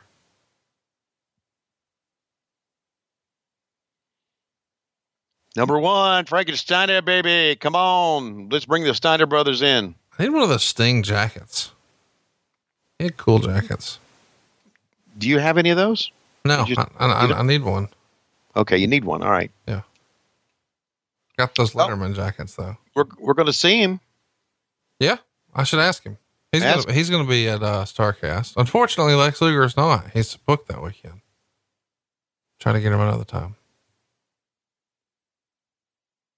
Well, you know what's going to happen, don't you? What? In years to come, when performers all around the world, all around the world, figure out when Starrcast is, they're going to make sure they're available. There'll be no more, oh, I'm booked anymore. Because it's the destination, if you will. I You love know, those I- tag titles and love these four performers, but this match, man, with the ending, just not for me. Meltzer really dug the match, though. Uh, he gave it four and a half stars. He says they showed the video before the match began. I was really surprised about a lot of things in this match. First, of course, is just how good it really turned out to be, but also the amount of heat generated in a battle of baby faces. The heat was super, far and away the most on the show. And considering this was a total Japanese style match, it says something about how the crowds are changing and what they really want. I expected it to be like Road Warrior Steiners from Starcade 89, trading big moves, but the crowd not popping big. Sting was the MVP of the show, and it was the best he's looked since coming back from the knee injury. All four guys obviously put a lot into the match, both in the ring and also putting it together. The Steiners were cheered slightly more throughout the match, but it didn't seem like anyone was being booed. So he really dug it. Um, you know, the, the finish is what it is. You know, I like the little post match thing, but Meltzer says it was also a cheap non finish that took a lot away from what was one of the best matches of the year. So it's a really, really good match, but the ending just, Yeah. Okay. Well, and un- unfortunately, that adds a tendency to make a match, as you said, just the the finish. But the fact is, again, our buddy, our buddy Dave Meltzer, who I consider a buddy, our buddy, our good friend Dave Meltzer, confuses the word heat with the word fan reaction. And of course, I don't even know that there is ever what is really considered heat in wrestling anymore. There used to be heat back when the curtain wasn't drawn back and fans got really. Ole Anderson had tremendous heat. Hell, he got stabbed. He got cut. That's heat. Um, so, but those days are gone. And maybe for the best. Because if anybody says wrestling isn't still viable, eh, more today than ever before. Than ever before. You want to try to call this match? Like, You want me to? yeah. yeah. Okay. Luger pushes him back into the corner, and Rick Steiner, the dog faced gremlin, goes right out again. Him. Steiner is not going to back down at all here. Into the ropes. Oh, he just shrugged Steiner off that time. My God. Did you see that? Steiner was going to hit him with a shoulder. He just shrugged him off. And now a power slam by Luger. Here's a cover. One, two. No, it's only a two count. Luger tried to get that finish quickly. He tried to get it in the match early, and it'd been something, right? If Steiner would have gone down to the one, two, three without Sting or even his brother coming in. There's the dogface gremlin. Oh, release German suplex out of the corner. Rick Steiner measuring him out. There's that Steiner line coming out from the side. And the fans responding as Luger goes down. Well, little indecision that time. Referee over one, two, and he got a two count that time. I don't know. Could you say the referee was out of position there, or that could have been a three count? Quite possibly. Now Luger back up. Uh, Steiner will shoot him into the ropes. Other side, Luger hits in belly to back, or a back body drop actually. Boy, am I rusty? Back body drop, and Luger goes down and out of the other side. Luger hits a corner. Oh, Luger! He actually hit a good clothesline. And that time even didn't didn't even really try to tag in Sting, although Sting was ready for the tag in. Luger not done yet. Oh, look at this. Gorilla press slam. Now here comes Sting. Steiner back to his feet. Sting sent him over and outside and down on the floor. And watch out. Scotty Steiner down. Sting's going to take flight over the top. Oh, my goodness. What a maneuver.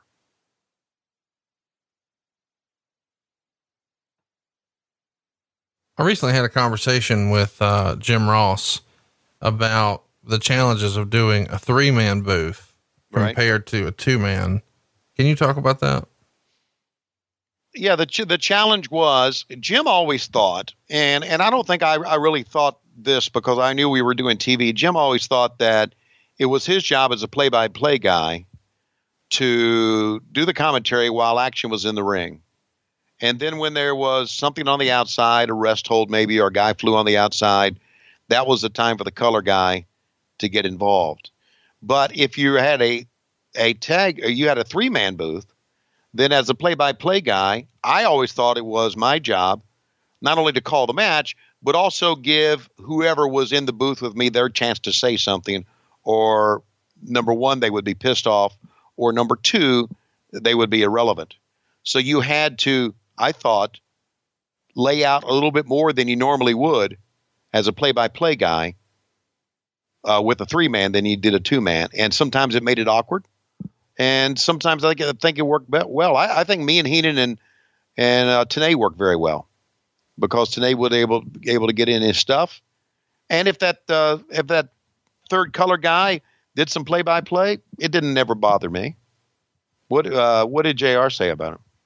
Nothing. He just said that you know he wasn't necessarily a fan of the three man booth. He preferred the two. And I guess when you're trying to control traffic, right, that can become challenging. Talk to us a little bit about how that happens. And typically when you have a three man booth, what everyone's role is and how you guys know, you know, how to not step on each other.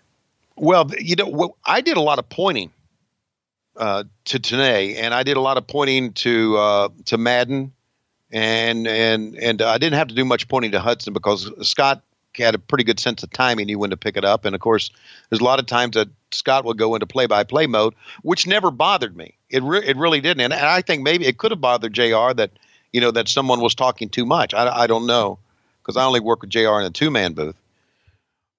But I did a lot of pointing in the back, and of course we had the set, the Nitro set in the back. And when I was finished wrapping up my stuff, I would either point to Mike Tenay or I'd point to Bobby Heenan. Uh, not to say you have my permission to talk, but go ahead and talk. I'm done with what I'm saying. And uh, so the, the, those were challenges. There's no question about it. I think, to be very honest with you, I think we we did we did a better job as a three man team back then than they do now the WWF or the WWE. I think a lot of times that they are given lines in the WWE, and we weren't given lines that much back then. At least early on, we weren't. I think they're given so many lines to the WWE to say, and they are so trying to impress Vince as an announce team that they step on each other a lot. Especially in Raw, I think they do. And that, that that's not that's not a slight to Renee or Corey or or even Michael Cole. But I just think there's a lot of talking at the same time, and that's when I think it doesn't work. When I'm when I'm listening to when I'm you know, Lois likes, she doesn't really watch anymore. She likes to watch, did like to watch Fox TV, Fox News. And when they get three people on there debating and they all talk at the same time, that fucking turns me off. When I listen to a radio show and we got uh, sports talk guys talking at the same time, it fucking turns me off immediately. So I, I think as a play-by-play guy, that was your, wow, look at that bulldog. That was your, uh, that was your, you had to put over the talent you had to make it sound exciting, but you also had to let everybody get their stuff in and try to make it smooth as well. And I don't know what, you know, I know uh, later in life Heenan really shit on me. I don't know what he said about me being at the announce booth. I really don't care, but that's the way it really happened back then. I always thought it was important as a play by play guy to let the color guy get his stuff in because it would just be you listen to me talk like we just did a few minutes ago, which, you know, I know I had some exciting moments, but it doesn't work with one guy doing it. It doesn't. JR and I, years ago, went to Orlando, the Orlando Convention Center. I don't even know if JR remembers this or not. And we did a show on the Wrestling Hotline. And JR talked almost the entire time. And I remember going in the back, and JR said, Well, you didn't say much. And I said, Well, Jim, it's radio and I didn't need to say much. You you were you were in your element, buddy, and I would say a few things. Just let him do it. Uh, TV it was a little bit different. The fans saw it. You could lay out. You could you could lay out right here and let your color man talk. You call the move or react to the move, not necessarily call it because they're seeing it. React to it, and then as they're selling, or if they're on the outside, see here's here's when the play-by-play guy should pick it up with the lariat and Steiner slugs him in the back with a forearm shot. And Steiner picks it up here. Here's another one. Tombstone pile driver, maybe. No, maybe not. Play by play guy is still in here, is in mode here. And now, there, he's not covering. Let the, play, the color guy talk here. And now, play by play guy takes over. One, two, three. So there, you can you can you can do it. You can do it with three guys. And and I also believe I, I also believe I work well with three guys too, Conrad, and, and I'm honest about this because I didn't care. I didn't want to talk all the time.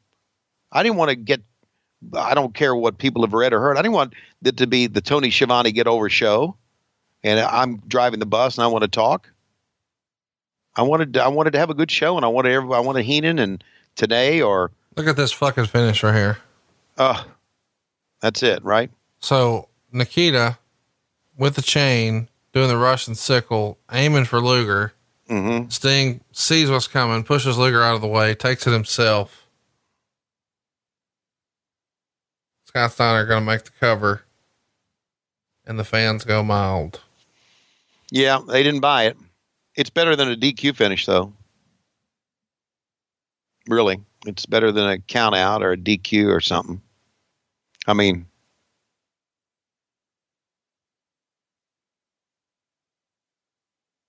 I don't know if that reaction shot worked. What happened? What happened? What happened? I don't know. He came in. What happened?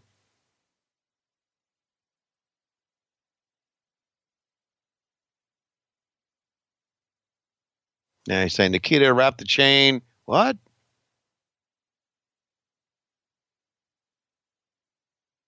And Sting's pissed, and he's going to go after Nikita. And Okay, we're in the back here. Uh, what happened, Nikita? Here, here we go. What in the world I'm gonna play the audio here, Tony. Sting was in the wrong place at the wrong time. That's what's going on. Oh my God! Sting and Nikita can't follow. Guys, stay with them now. Stay with them. I got to tell you, I The uh, building dust. I'm gonna tell you what. I like the this brawl backstage, outside. Especially when it like they spilled go outside. This is way before Raw and Nitro were doing this. So anytime you guys went outside in this era, it felt special. Right. Especially when you heard me say, follow them. Stay with them, guys. Follow them.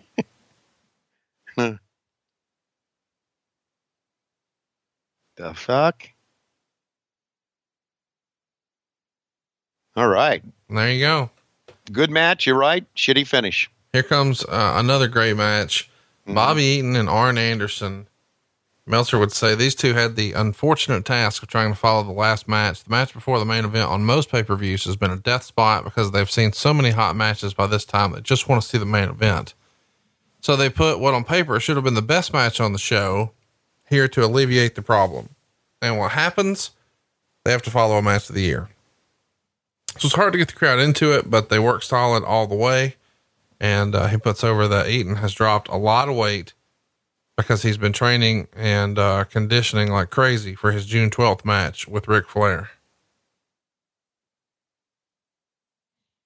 Huh. That's interesting. And here we go. We've got Bobby Eaton, who's going to be in a singles match here. Let's let you hear his introduction.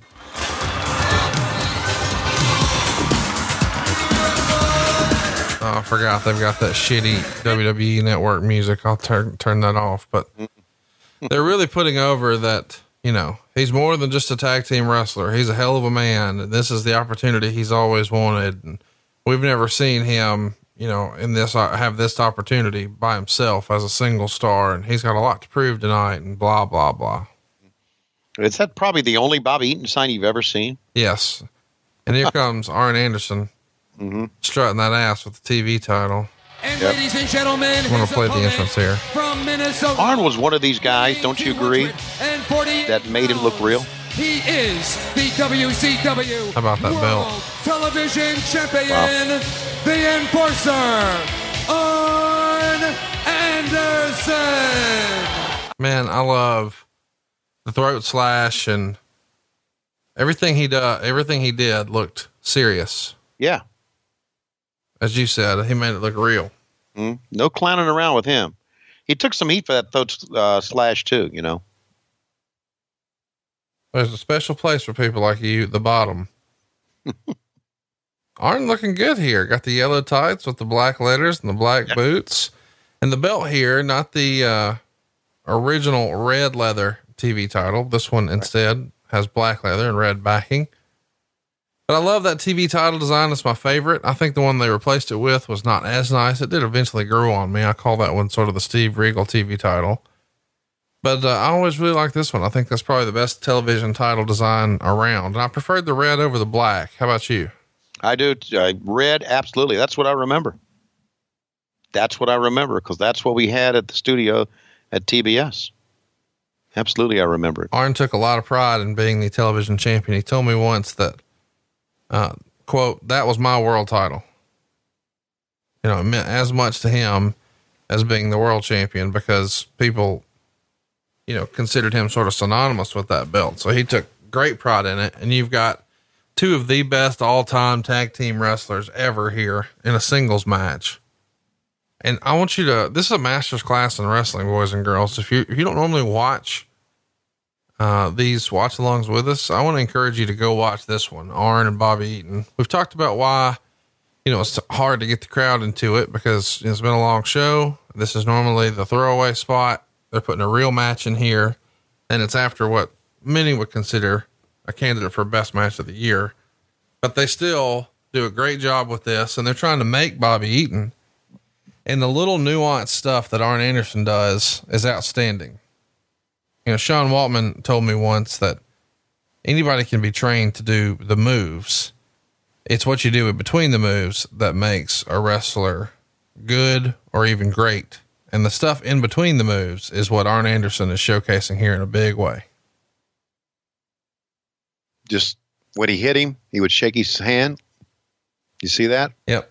That's one of the little things. When Bobby Eaton hit him in the face, he checked his teeth, he checked his mouth. See that? Arn putting up those dukes as if he's punch, punch drunk. Bow. And down he goes. Yep. How, how great a shape is Bobby Eaton in right here? Wow, he's he's awesome. He's, he's thin to win right there, man. Yes, he is. And as as we found out when we were in Nashville, he's truly one of the nicest guys ever. And he, he couldn't say anything bad about anybody. Refused. Refused to. I mean, we we set him up perfectly. He just wouldn't do it. And, and not just, you know, on stage, in the back. Right. You know, I, I asked, you know, hey, who do you think the most underrated wrestler you ever wrestled was? And we, we kicked that around for a little bit. And then I said, hey, who was the worst? And he just wouldn't give an answer. No. And so then when I freestyled Van Hammer, he just laughed and pointed at me. And he said, you said that, not me. That's right. But I mean, he was not, I mean, li- literally there's four of us. It's, you know, us and Cassio. Mm-hmm. And he, he ain't doing it. Nope. Not shitting on anybody. I know he was the ultimate baby face. The ultimate baby face in the back is what Look at this spot right here. A rocket launcher to the ramp. Right amongst the powder and the bear piss. A bear piss. You hated the ramp, right? Oh, big time. I fucking loved it. What I never really considered though, and man, this is, this is dangerous spots here. Yeah, I know. Gonna tease the pile driver. Nope. Back body drop for Arn. He's probably still feeling that one. Mm. Anyway, what I never really considered until I heard Jim Cornette talk about the ramp. Jim Cornette, he fucking hated the ramp too. And on his podcast, he said the reason he hated it is because you couldn't go around the fucking thing. I didn't really think about that from a managerial standpoint. There's so much of what you could normally do, you can't do here. Like chasing guys around the ring, that's not a thing anymore. And, you know, it takes away a lot of maneuvers that you can use and sort of old school wrestling tactics. I never really considered that. Uh, tell me if I'm wrong, or is this just me just having a dream and and it not really happening? Wasn't there a time that they had built a ramp, and then the they would remove the section right up against the ring? I So you remember, I don't remember that. For some reason, I remember that. I don't know if we tried it one time, or maybe it didn't happen. Maybe I was just dreaming that. But for some reason, I remember that. I And mean, I you know, the, they still use ramps now, but the ramps come down to the floor. They don't connect to the ring. And connecting to the ring, to me, I, I absolutely loved. I love that too. The old school. I'm going to wrap his knee around this pole, but before he does, he looks at the crowd just to get Right. everybody into it a little bit. You think Bobby Eaton ever thought that haircut was cool? Yes, I do. I think people in Huntsville and Florence and all through up there, Muscle Shoals, probably still think it is. You reckon those people that you're making fun of clip their goddamn toenails? Because I know you don't. I was waiting. I'm thinking, long pause there. He's got to come up with something. Well, Lois sent me a picture of you in a recliner, sacked out, as my mom would say. You were asleep with your dog bug, Mhm. and your toenails, no shit, were Mm. two and a half inches long. That was like two years ago. So they're longer now. yes, they're much longer. They're much longer. I feel like you should be in one of those National Geographic magazines. like those ladies who have like the really long curly fingernails. They're so long they curl like an Arby's French fry. And I loved your reaction to that that shot too. Hey, dude, you didn't miss a beat. You say, "You fucking climbing trees with them yeah, like a sloth." Oh Lord, man, I love this old school. Are you grabbing that rope for more leverage? No. right there, and then he's, he's just when the fans say something. Yeah, I just realized body type wise, Mhm. Michael P.S. Hayes is just like a slightly taller Arn Anderson. Really? Okay. Dude, if you put those old Freebird tights and a wig on Arn Anderson, I'd give anything for that. can you imagine? I would have given anything. We should we should text him and ask him what he thought about if if they would ask him to leave the Horsemen and join the Freebirds with him and Garvin. Okay, I'm writing that one down. Can you imagine? Look at that! I love that spot. I do too. Top to bottom. I've never seen that. I don't think. Oh, I've seen it. I mean, if Look I at- have, it's been a long time. Yeah, that's that's good. But look at Bobby selling that, still selling the leg. He was hopping over to get to Arn. Fuck, that's again, that's uh, like uh, Waltman said. That's, that's what you do between spots. Arn had wrapped his leg around, and Bobby was just hopping around to get there.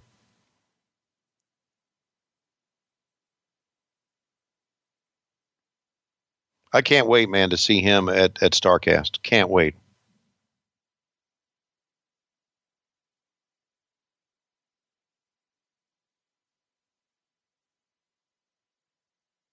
Bobby's still selling that leg, man.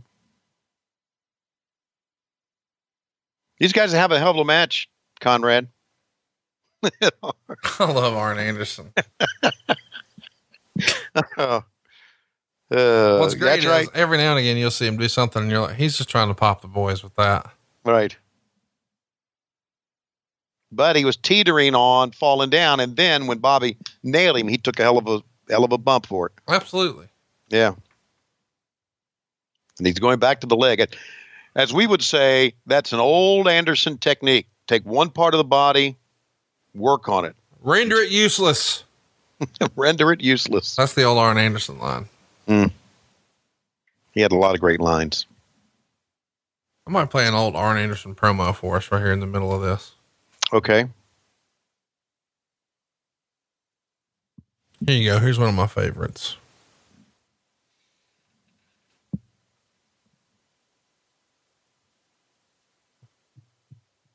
Tee it up here in just a minute.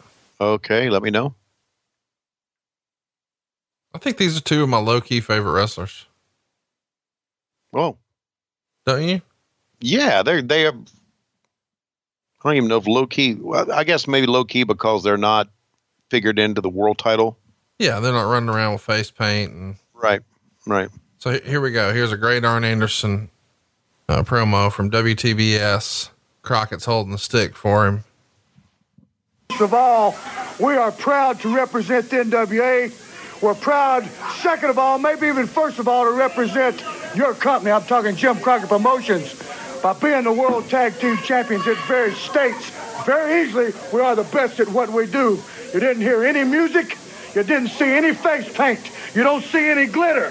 What you see is plain boots and plain tights. And what you also saw was plain wrestling, which is on the marquee. These days, our business gets glamorized by different aspects and different people.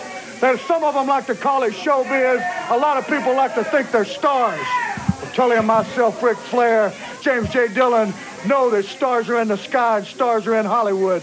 What we are is professional athletes. And every time we come to a building, you gotta know, your brothers gotta know, those people that have watched us for a lot of years gotta know. That's the reason they keep coming back. And last but not least, we gotta know that whether we're sick, whether we're hurting a little bit, whether we got problems at home or we had problems making our plane, that we give you 110% because that's what you pay for. And regardless of what you think, Luger, these people that buy these tickets don't pay our salary. His brother and he does, and they pay us real well because we're worth every nickel. Now, when you look in these eyes and you look at that match that just take place, you see a little Anderson fire coming back because that's my roots. I was learned it. I was taught the old way. It is take a body part and render it useless. And my friend, a three-legged table is worth nothing to anybody. So in the Crockett Cup, that 20-inch arm of yours, Luger, can be just as useless as the one we just showed you. We are the best. We are the horsemen. Dude, what a great promo. I love when he finishes with, We are the best. We are the horsemen and just throws up the four. Again, it goes back to the thing, and Arn knew this better than anybody. You know, you need to know how to end an interview. And he knew how to end it with that punctuation mark. Look at that swinging neck breaker. Dude, these guys are working their ass off here. Yes, they are.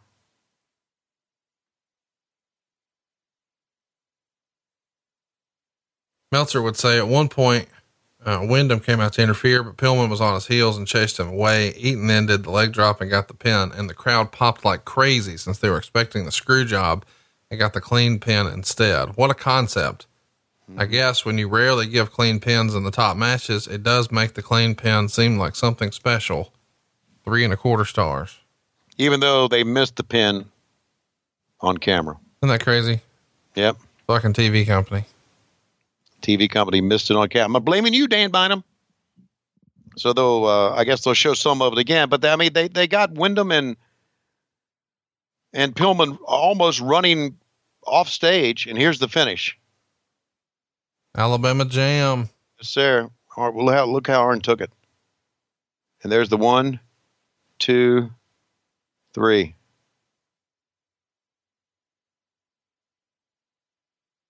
Great celebration by Bobby, too. Great celebration by Bobby. So that was good, man. Yeah, and now we go to back. So here I am in the back, and uh, Jim and uh, Dusty. I'm, uh, as you can see to my left, uh, we have uh, members of the uh, Japanese contingent, IWGP, and as you can see, Fujinami is in the back. And I'm going to try to get, I don't know if I'll get Mr. Sato or not, or Saito, and uh, maybe get a chance to talk to him. But here he goes, Fujinami and another guy, Mr. Saito. Oh, and here it, yes. Uh, tell me what you think about this match. Uh, this match coming up for world title. I tell you, stop being old commentary ninja, make fun of us. Yeah, he shot my shit down, didn't he? Let's go back to the ring for this main event. I do like the main event. Um, I think this is uh, probably an underrated match. There was a lot of politics involved with this one. You know, uh, Meltzer would write live. This was a lot better match than in Tokyo. Some have told me they didn't think it was that good, uh, but live it was just a stiff, excellent, well paced match up until the finish. Flair was really alive for this one and sold Fujinami's submissions so well that the match had surprising heat. Flair was the crowd's favorite. Fujinami's reaction wasn't too bad, and he did all the crowd with the bow and arrow kind move, which kind of got everyone thinking he was something special.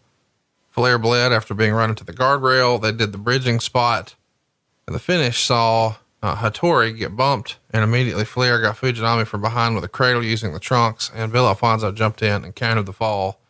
Everyone was mad about the finish, which was the design reaction. The idea they wanted to make everyone mad uh, at Flair leaving the ring since Flair was going to be the crowd favorite. Since they didn't even really try to get Fujinami over, they needed a finish that would make everyone mad. At least that's the psychological theory. The problem is the continuing years long trend of diminishing house show crowds should bear this out. Is on today's fans don't get mad at the heel for the screw job finish. They get mad at the promotion, which is a fine way to end a pay per view card. Yeah. Three and three quarter stars. See that silver jacket?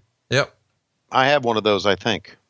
You need to bring that to Starrcast. If I can find it. I may have given it away. How about Flair here? To come out with a robe. Mm-hmm. And uh, he's got some ladies. He's got uh, a maid and a chef and a butler. And uh, one of these ladies is going to have what they're describing as a sterling silver platter. Right. And he's going to wear his Rolex up to her underneath his robe, pop it off and leave it on the deal, which I thought was one of the silly things you guys tried. You guys tried several little gimmicks like this for Ric over the years. And this one kind of seemed a little weird to me. It, this was a, uh, uh, this was a Jim Herd endorsed type thing. And now we're going to see something that Ric had done many, many times throughout the years. Oh, did I leave my Rolex in the hotel? Did I leave it with that girl? Where is it? There you got the got the short hair. The little he- Dutch boy gimmick. Yeah, didn't want. Uh, I need. I want to, uh, and I want you to help me out with this. When we were in the Tokyo Egg Dome Yep. earlier in the year, Yep. Fujinami beat Flair. Yep. We came back with the world title belt. That's right. I remember we were in Roppongi in Japan, in Tokyo afterwards, and we were all in the bar, and I was talking to Dusty about this that I didn't understand how Flair lost the title, but we didn't give him the belt. And Dusty basically said, "We're going home with the belt. That's it." What what what happened there? Did we screw over New Japan Pro Wrestling or IWGP or whatever, and say yes, we'll give you the title, but we're going to keep the belt and not let him have the belt? You got to remember the world was, this is pre internet. So it was presented two different ways. Uh, during the show, it's announced that the world title is on the line, the NWA world title, but not the WCW world title. Now in the US, people consider those championships to be the same and represented by the same belt. Right. Well, everywhere people consider that. And the announcers said that the IWGP heavyweight title was also on the line, even though they didn't say that during the introductions. The Japanese crowd believes that Fujinami beat Flair by pinfall, therefore, he won the NWA world title. But the title change was completely ignored in the US, claiming that Fujinami was disqualified for throwing Ric over the top rope and therefore he did not win the match. Right. I remember that. So they do the rematch here and they're going to see Flair regain the NWA title, but realistically, WCW is just going to say that it was a successful title defense against Fujinami. So it's acknowledged by the NWA, but not acknowledged by WCW. And that makes no sense. But technically, those are separate things, but I guess they're represented by the same belt. Hopefully that's just as confusing for you as it is for me. But the reality is, you know, they let Fujinami quote unquote win the belt that night and then later said, nope, didn't count. Threw him over the top rope. So it was a DQ. So the belt came home.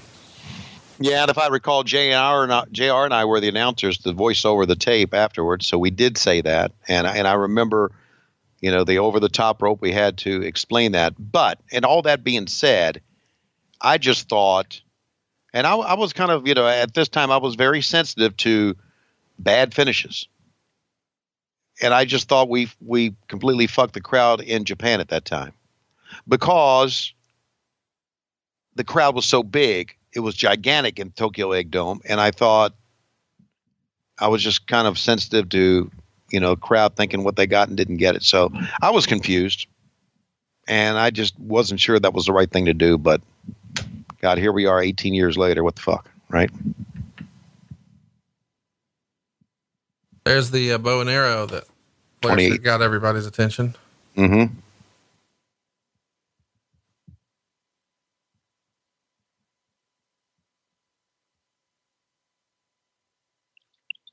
And here we had two referees, one on the outside, I just realized looking at these boots, I used to own one of those.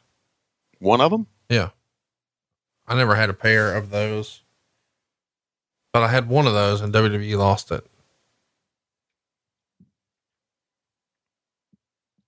Really? Yeah. They fuck. They lose it.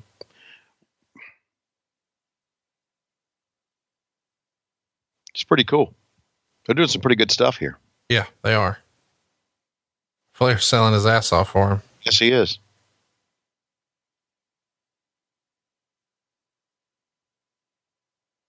I'm always curious in a match like this, like,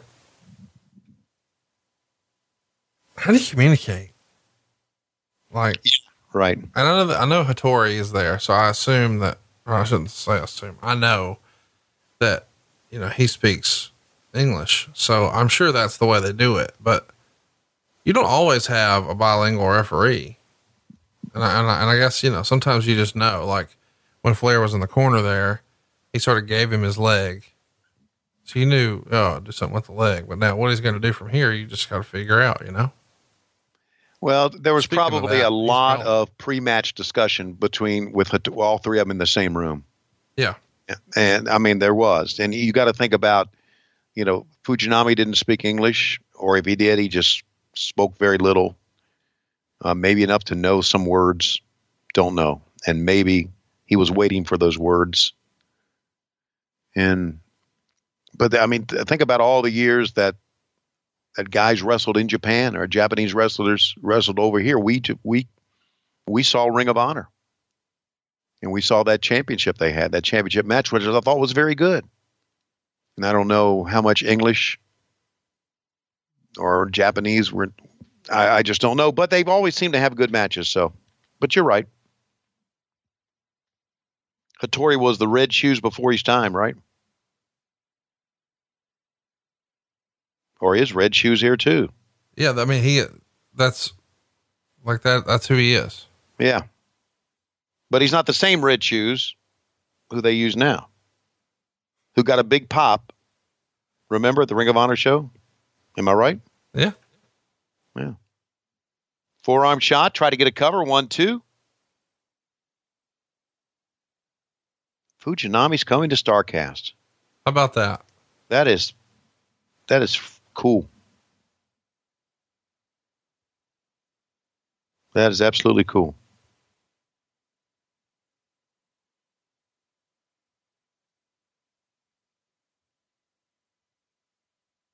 I may not come back to the East Coast. Think it's going to live out there? I'm going to live out there.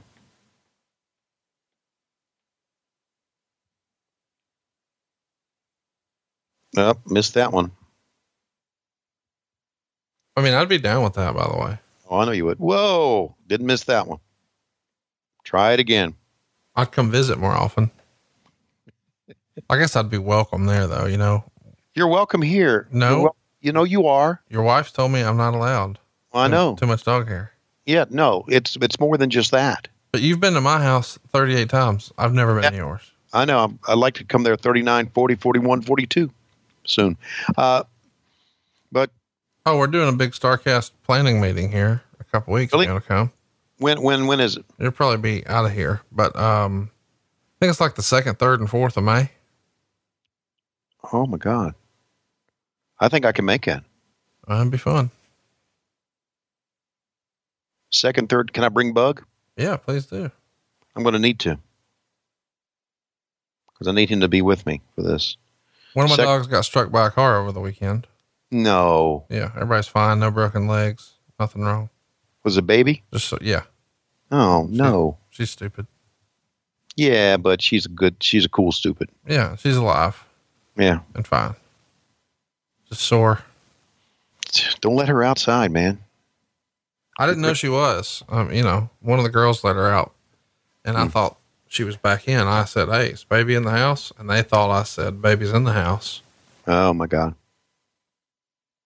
She ventured up there. I mean, that's dangerous going way out of your neighborhood there. No, it was on my street. Oh, okay, good. So it wasn't like major traffic or anything. All right. Well, so anyway, uh, yeah, I, I think I can make that. What do you think of Fujinami here in the main event? You know, we haven't really talked about him as sort of a viable pay per view attraction. You know, you guys were trying something different here with, you, know, you did the uh, Japanese Super Show, and now here is the rematch. He's their top new, I mean, in New Japan, he's their world champion. He's their top star. Do you like this? You know, you guys working a partnership internationally with New Japan? Or did you think, ah, these rednecks in Florida won't get it? Well, I thought both. I thought I liked it, but I thought, ah, these rednecks in Florida won't get it. And even the guy in the front row ringside with his hand on his with his chin on his hand was showing how bored he was. But I think that international wrestling, wrestling Japanese guys always you had to have a certain taste for it. I think especially, you know, uh, go back to this Ring of Honor show that we saw at Madison Square Garden. The fans had a taste for it, and the reasons fans had a taste for it is because that you now see New Japan Pro Wrestling on American TV, and I and I think back then it would have served much better if fans would have been able to see it. Of course, we're just beginning with the internet revolution back then. I understand. I understand that the world's going to get smaller now once the internet explodes. And really, for most of these fans, with the exception of what we said on TV, Tatsumi Fujinami was was they didn't know who the hell he was, right? Right.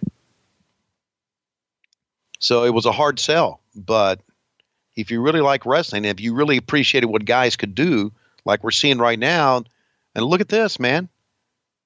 And JR is going to say after the match, and they finally show it, the way Fujinami's chest looked at the conclusion of this match. But if you really appreciate wrestling, which we did and I did, you got to love this match. And you got to, and again, you got to get out of your mind who's a bad guy, who's a heel, babyface heel, doesn't matter. They're just uh, having a great match. And they did, I thought. And they had one in Japan as well. I thought there were some great things.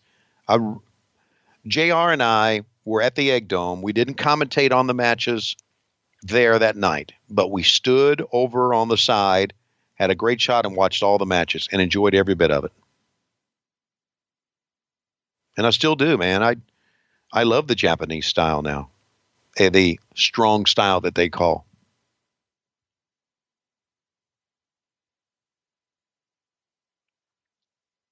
Who does our commentary now? English commentary. Is it Kevin Kelly? Yeah, Kevin Kelly and Don Callis. Okay. I need to watch some of that stuff. Your son was into it. Oh my God. He knows everybody.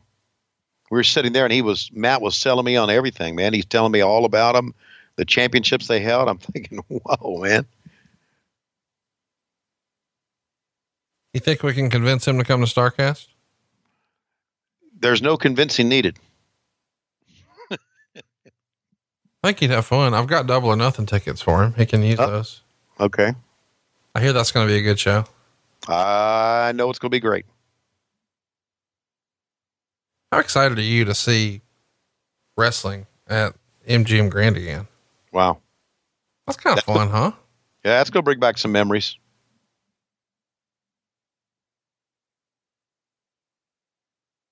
Do it again. They're talking. Oh, That bridge spot fell on his head. mm-hmm. So Flair's. uh,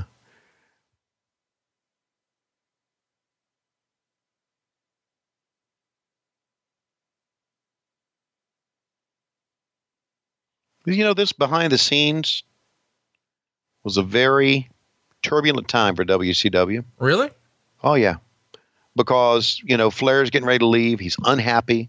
He cut his hair. He didn't want to, and I say that because I was, you know, Flair and I were friends, so you know I would hear his side of the story. Dusty had just come in as a booker, and I don't think that had anything to do with that. But and Jim Herd coming up with a, you know, all wanted crazy over the top shit like Oz and you know Big Josh with the Bears and shit like that. Um, I just yeah, it was it was a very turbulent time, and of course, you know, later in the year when Flair would leave, you know, that was very uh, disheartening to many of us. At least someone who's a friend of Ric Flair's, like like I was, that believed in Ric Flair. That it was very much Ric Flair against Jim Herd in many ways, and Herd was your boss, but you always sided with the guy who you knew drew you money. Flair's going to go face first here, right? Or he's going to try to. He was trying to go face first there. Fujinami wouldn't back up.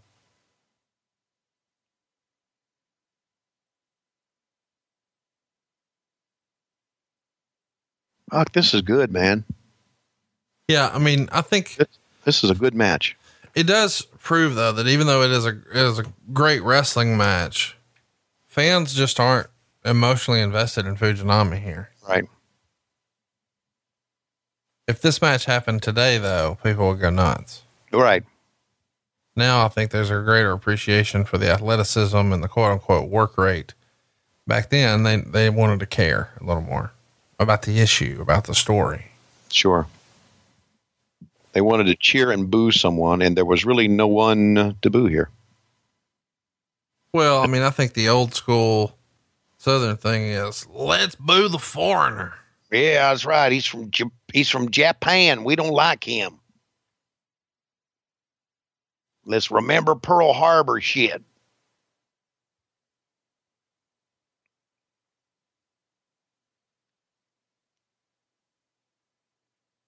Oh man.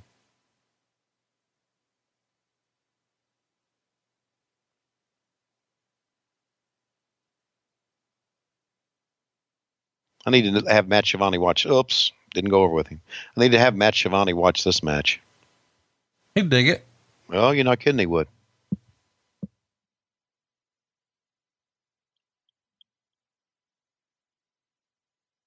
Now we're in a little midst of a uh, communication crisis here. So Flair, there, there's the face first bump he wanted to do, and Fujinami wouldn't get out of the way.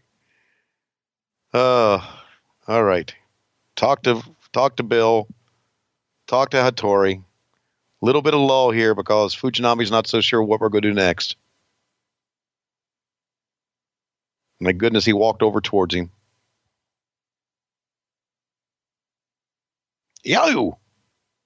Oh. Hand up the ass, hand on the goozle.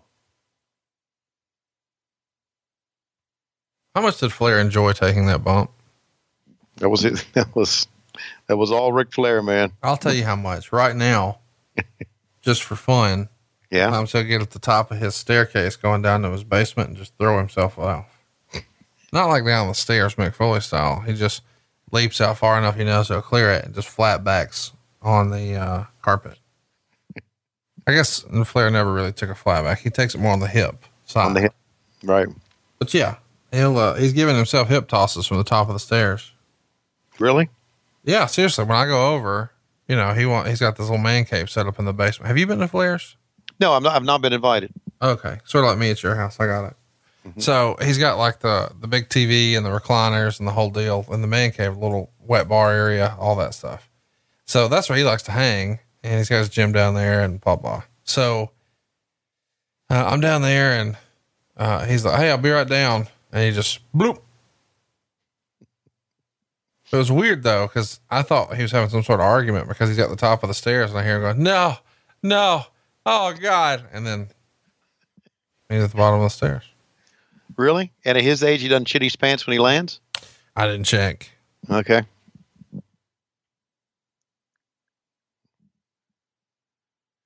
Uh, real Uh, question: Do you think he blades during the roast? When people start beating him up a little bit, do you think he just zip? Oh, thank you for that. Do you think? I don't know. Face first again. I loved it. You know, sometimes when I was at ringside and he would catch my eye and do a face first, he would cross his eyes right before he'd go down and look at me, which I thought was it's like a little inside Ric Flair, Tony Schiavone thing. He'd get ready to do the face first. He'd see me if I if he was facing me, eyes would cross. He'd go face first. Just fucking hilarious. God, I loved it. I love the business. Fucking loved it. R A S S L I N. That's wrestling. Yeah.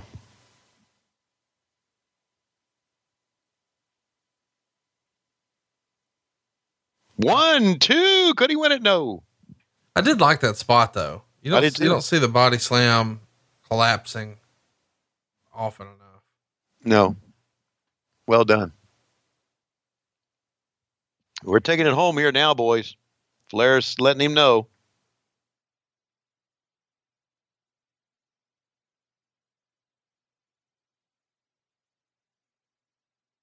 Some of the fans got into that, man. See, they're getting into it. Flair bleeding, working hard. Sometimes, even though you don't have a storyline, you can bring the fans into it if you bust your ass. And that's what they were doing. How many stars this match get? Uh, three and a quarter. Shit, it should have been four and a half. And there's your finish. One, two, three. Fonzie comes in without the whistle. Where's the title? Doug Dillinger says, right here, motherfucker. And there it is.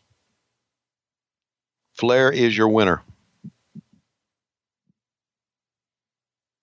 Hey, I like the show, Conrad. I, I really did.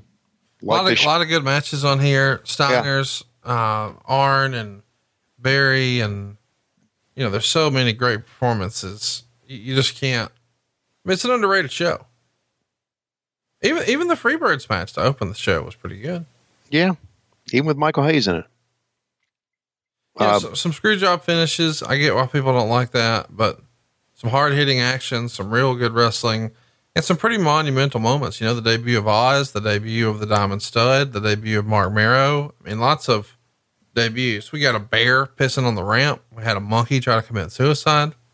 I mean, it's it's pretty it's pretty impressive what you guys were able to put together here. And I get you know the Super Bowl concept. Like, I dig it. Yeah, it, it's it's it's really in many ways an, an iconic show. If I, and that's probably overselling it, but if you go back and you think about the Clash of the Champions where Shockmaster fell through the, that's an iconic moment. It's an iconic means to me a moment that fans remember, and fans remember Oz, and fans remember Diamond Stud, and fans or his debut and Johnny B. Badd's debut, and. uh just so it was it was uh, it was quite it was a very good show. A very very good show. Look at that. Boy there is. There's hancock. Dave hancock to the left there before he lost all his weight. Right over dusty's shoulders. Hmm. and there's bill apter jesus christ he's everywhere all right so they are uh, again, we uh, we're a little bit short on our show here, and it's almost impossible to, to time it right. And we obviously never could because we still got two minutes to go on the show here. And, and to me, I always I always thought, why did and, and there's an answer to this. why did we always have to go right up to the, it's not like it's a network TV or anything like that. Why do we have to go up to the time? Okay, with there you go. There's the replay we want. They go show the finish again. I just thought this stretching and, and you know, you know I've called shows here. We looked at shows where we had to stretch even longer than this. But I just thought it took so much away from the the feel of it on a pay-per-view. It was almost like Fonzie came in and stole the title. Well, Tony, uh, I got to tell you, when I look at my clock, I feel like it's about that time. It is that time, and uh, I'm going to go outside here, Conrad. Instead of going into the ring, I'm going to walk outside with my flip sign here, and I'm going to stand out front. Well, wait a minute. Uh, there's not enough traffic here outside of my own house. I'm going to go, hang on, I'm going to get the microphone. I'm going to go out to the highway here. Uh, and this is the highway that runs between Roswell and Marietta, Georgia. And my flip sign, uh, as you can see on one side, it says, uh, Tylene, call me. And on the other side, it says, Conrad is full of shit. And we're out of, call me, Tylene. Even though Conrad is out of shit, uh, full of shit, we're, we're out of time. And we'll see you next week on What Happened When. We're on the MLW Radio Network as well as on Patreon.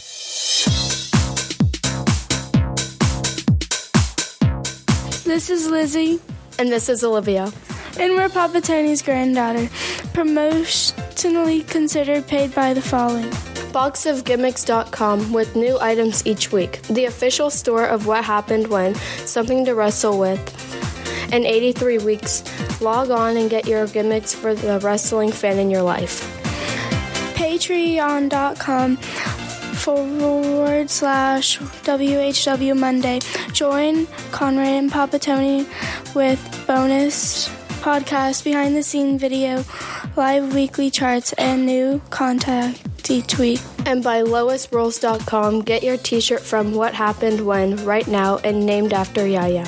And by What Happened When live in St. Louis Saturday, June 22nd at 9 uh, off Broadway. Tickets available at etix.com and What Happened When live in Baltimore Sunday, June 23rd at noon at Jimmy's Famous Seafood. Tickets at jimmy'sfamousseafood.com. And by Starrcast 2 coming to Las Vegas May 23rd through the 26th as part of a double or nothing weekend. Go to starrcast.com for more information. And now, Papa Tony, no more cussing and no more bad language. That's right.